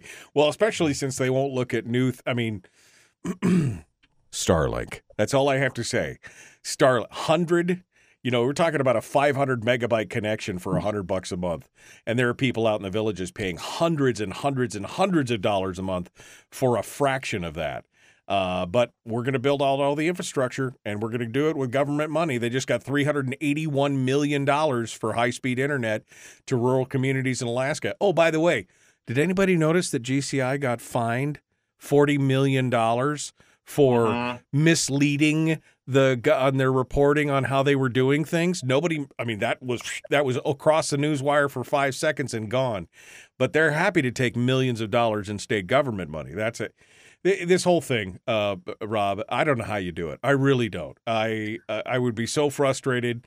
Uh, there would be there the sergeant at arms would be standing behind my desk all day is what would be happening if I worked down in the legislature. Um, all right, we're coming down to the last uh, two and a half minutes here or so. So, final thoughts with what's coming on in the special session, what we should expect to see, and what we can do quickly.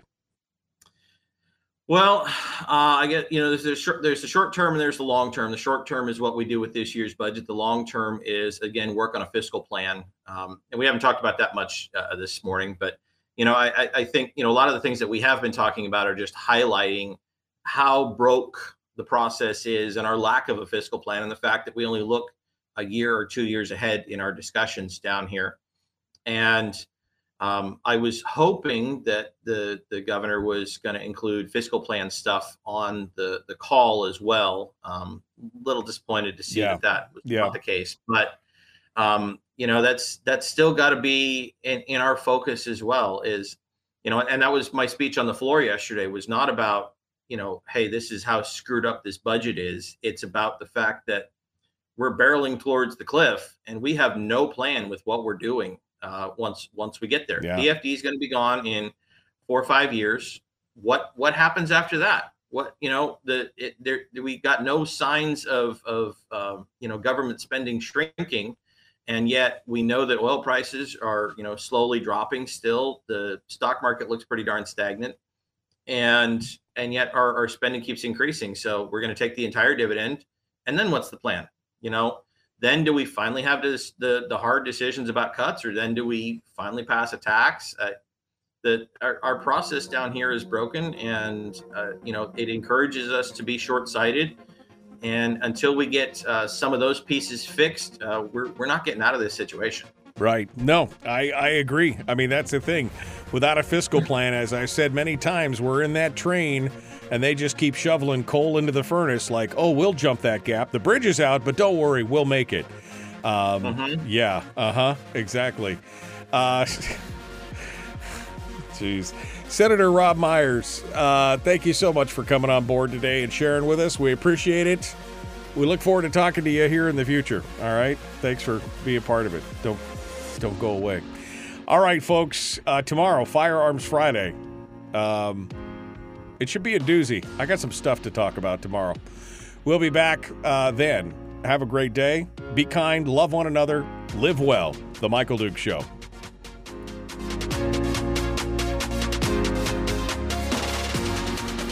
Yeah, we didn't even talk about any fiscal plan, but I mean, without a fiscal, I mean, here's the thing. This is my theory, Robb, and you can disagree or, or not, or just not say anything. It's up to you. But I think at this point,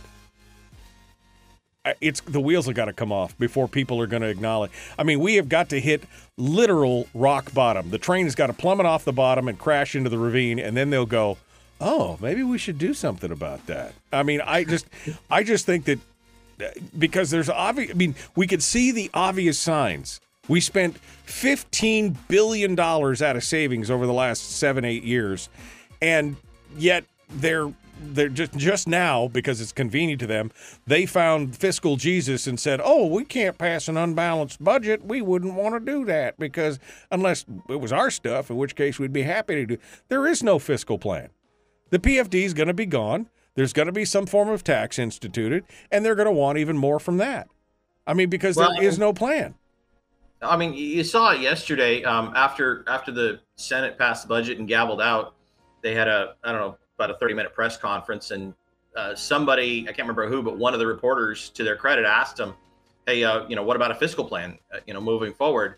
And what did they do? They turned around and said, "Well, we passed SB 107, which is the 7525 bill," and I'm like, "Yeah, that's going to work for about two years, and then you're going to be running out of money, and you're going to cut that again." So, you know, which is what I said on the floor with that bill. Um, so, I mean, if that's the definition of the of a fiscal plan that we have around here, we're in a we're in a world of hurt, and Yeah. I I don't want to be in a place if I told you so, but I got a bad feeling I'm going to be there. Yeah. Well, I mean, again, I've been doing this for 25 years. I told you so. I've been telling you so for 20 years that this is what's going to happen. And it's just gotten, you know, it's just been going down and down and down and down and down. Uh, You know, and until, like I said, I just don't think that until they hit absolute rock bottom and there is no more money, and of course, most of them by that time will have retired and probably moved away to Hawaii or wherever.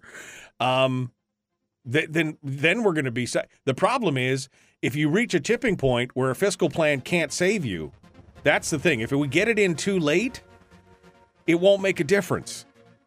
Right. And and if we don't and, and everybody's holding up the signs that says bridges out and they're like, "Oh, it'll be fine. We can we can handle that down the road some." There's no more road. There's no more road. Uh, That's my, just my I, when I was doing my floor speech yesterday, I was using the metaphor of my, my other job, you know, driving a truck, and I said, you know, we're, we're getting to the, you know, we, we, we try to say that that um, constitutionally our only only obligation every year is to pass a budget, and I said, well, legally that might be the case, but if you know, it, it's kind of like saying in my other job that my only um, my only obligation is to make the delivery. If I make the delivery, but I run everybody else off the road, or if I make the, you know, if I'm focused on on making the delivery, but I'm barreling towards the sign that says bridges out, am I actually doing my job? Um, right. And you know, we're we're at a point where the the truck's broke, it's almost out of gas, and the bridge is out. Um, we got a problem here, and passing the budget without addressing those concerns along the way is just irresponsible. Yeah, because you know, like you said, what they point at as their fiscal plan is a two-year band-aid on a gushing femoral artery wound, right? It's like putting a little kid's, you know, puppy dog band-aid on a stab wound in your thigh where your femoral artery is just like bleeding out. It's not going to fix it. It's not going to fix it. So it's uh, one of those things. All right. Well, I've taken enough of your time. I hope you enjoy your vacation, my friend. I hope you enjoy that. Get a little bit of reconnect time and um, check back in with us when you get back, will you? And we'll see. We'll see where we're at. I'll, I'll be around. You know where to find me. All right. Thank you, Robb. I appreciate it. Robb Myers, our guest. Uh, the Michael Duke Show, common sense, liberty based, free thinking radio. Folks, I hope you enjoyed the show today. If you did, don't forget to check us out at the Common Sense Core. This is the Cool Kids Club where you help fund the show yourself. For as little as a cup of coffee a month, you can be a member of the Core and help support the show, keep us on the air, buy new things for the studio, everything else.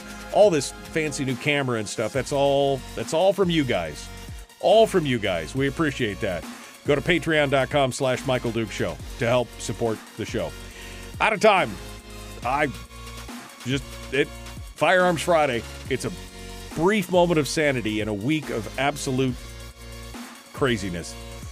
We will see you guys tomorrow. Have a great day.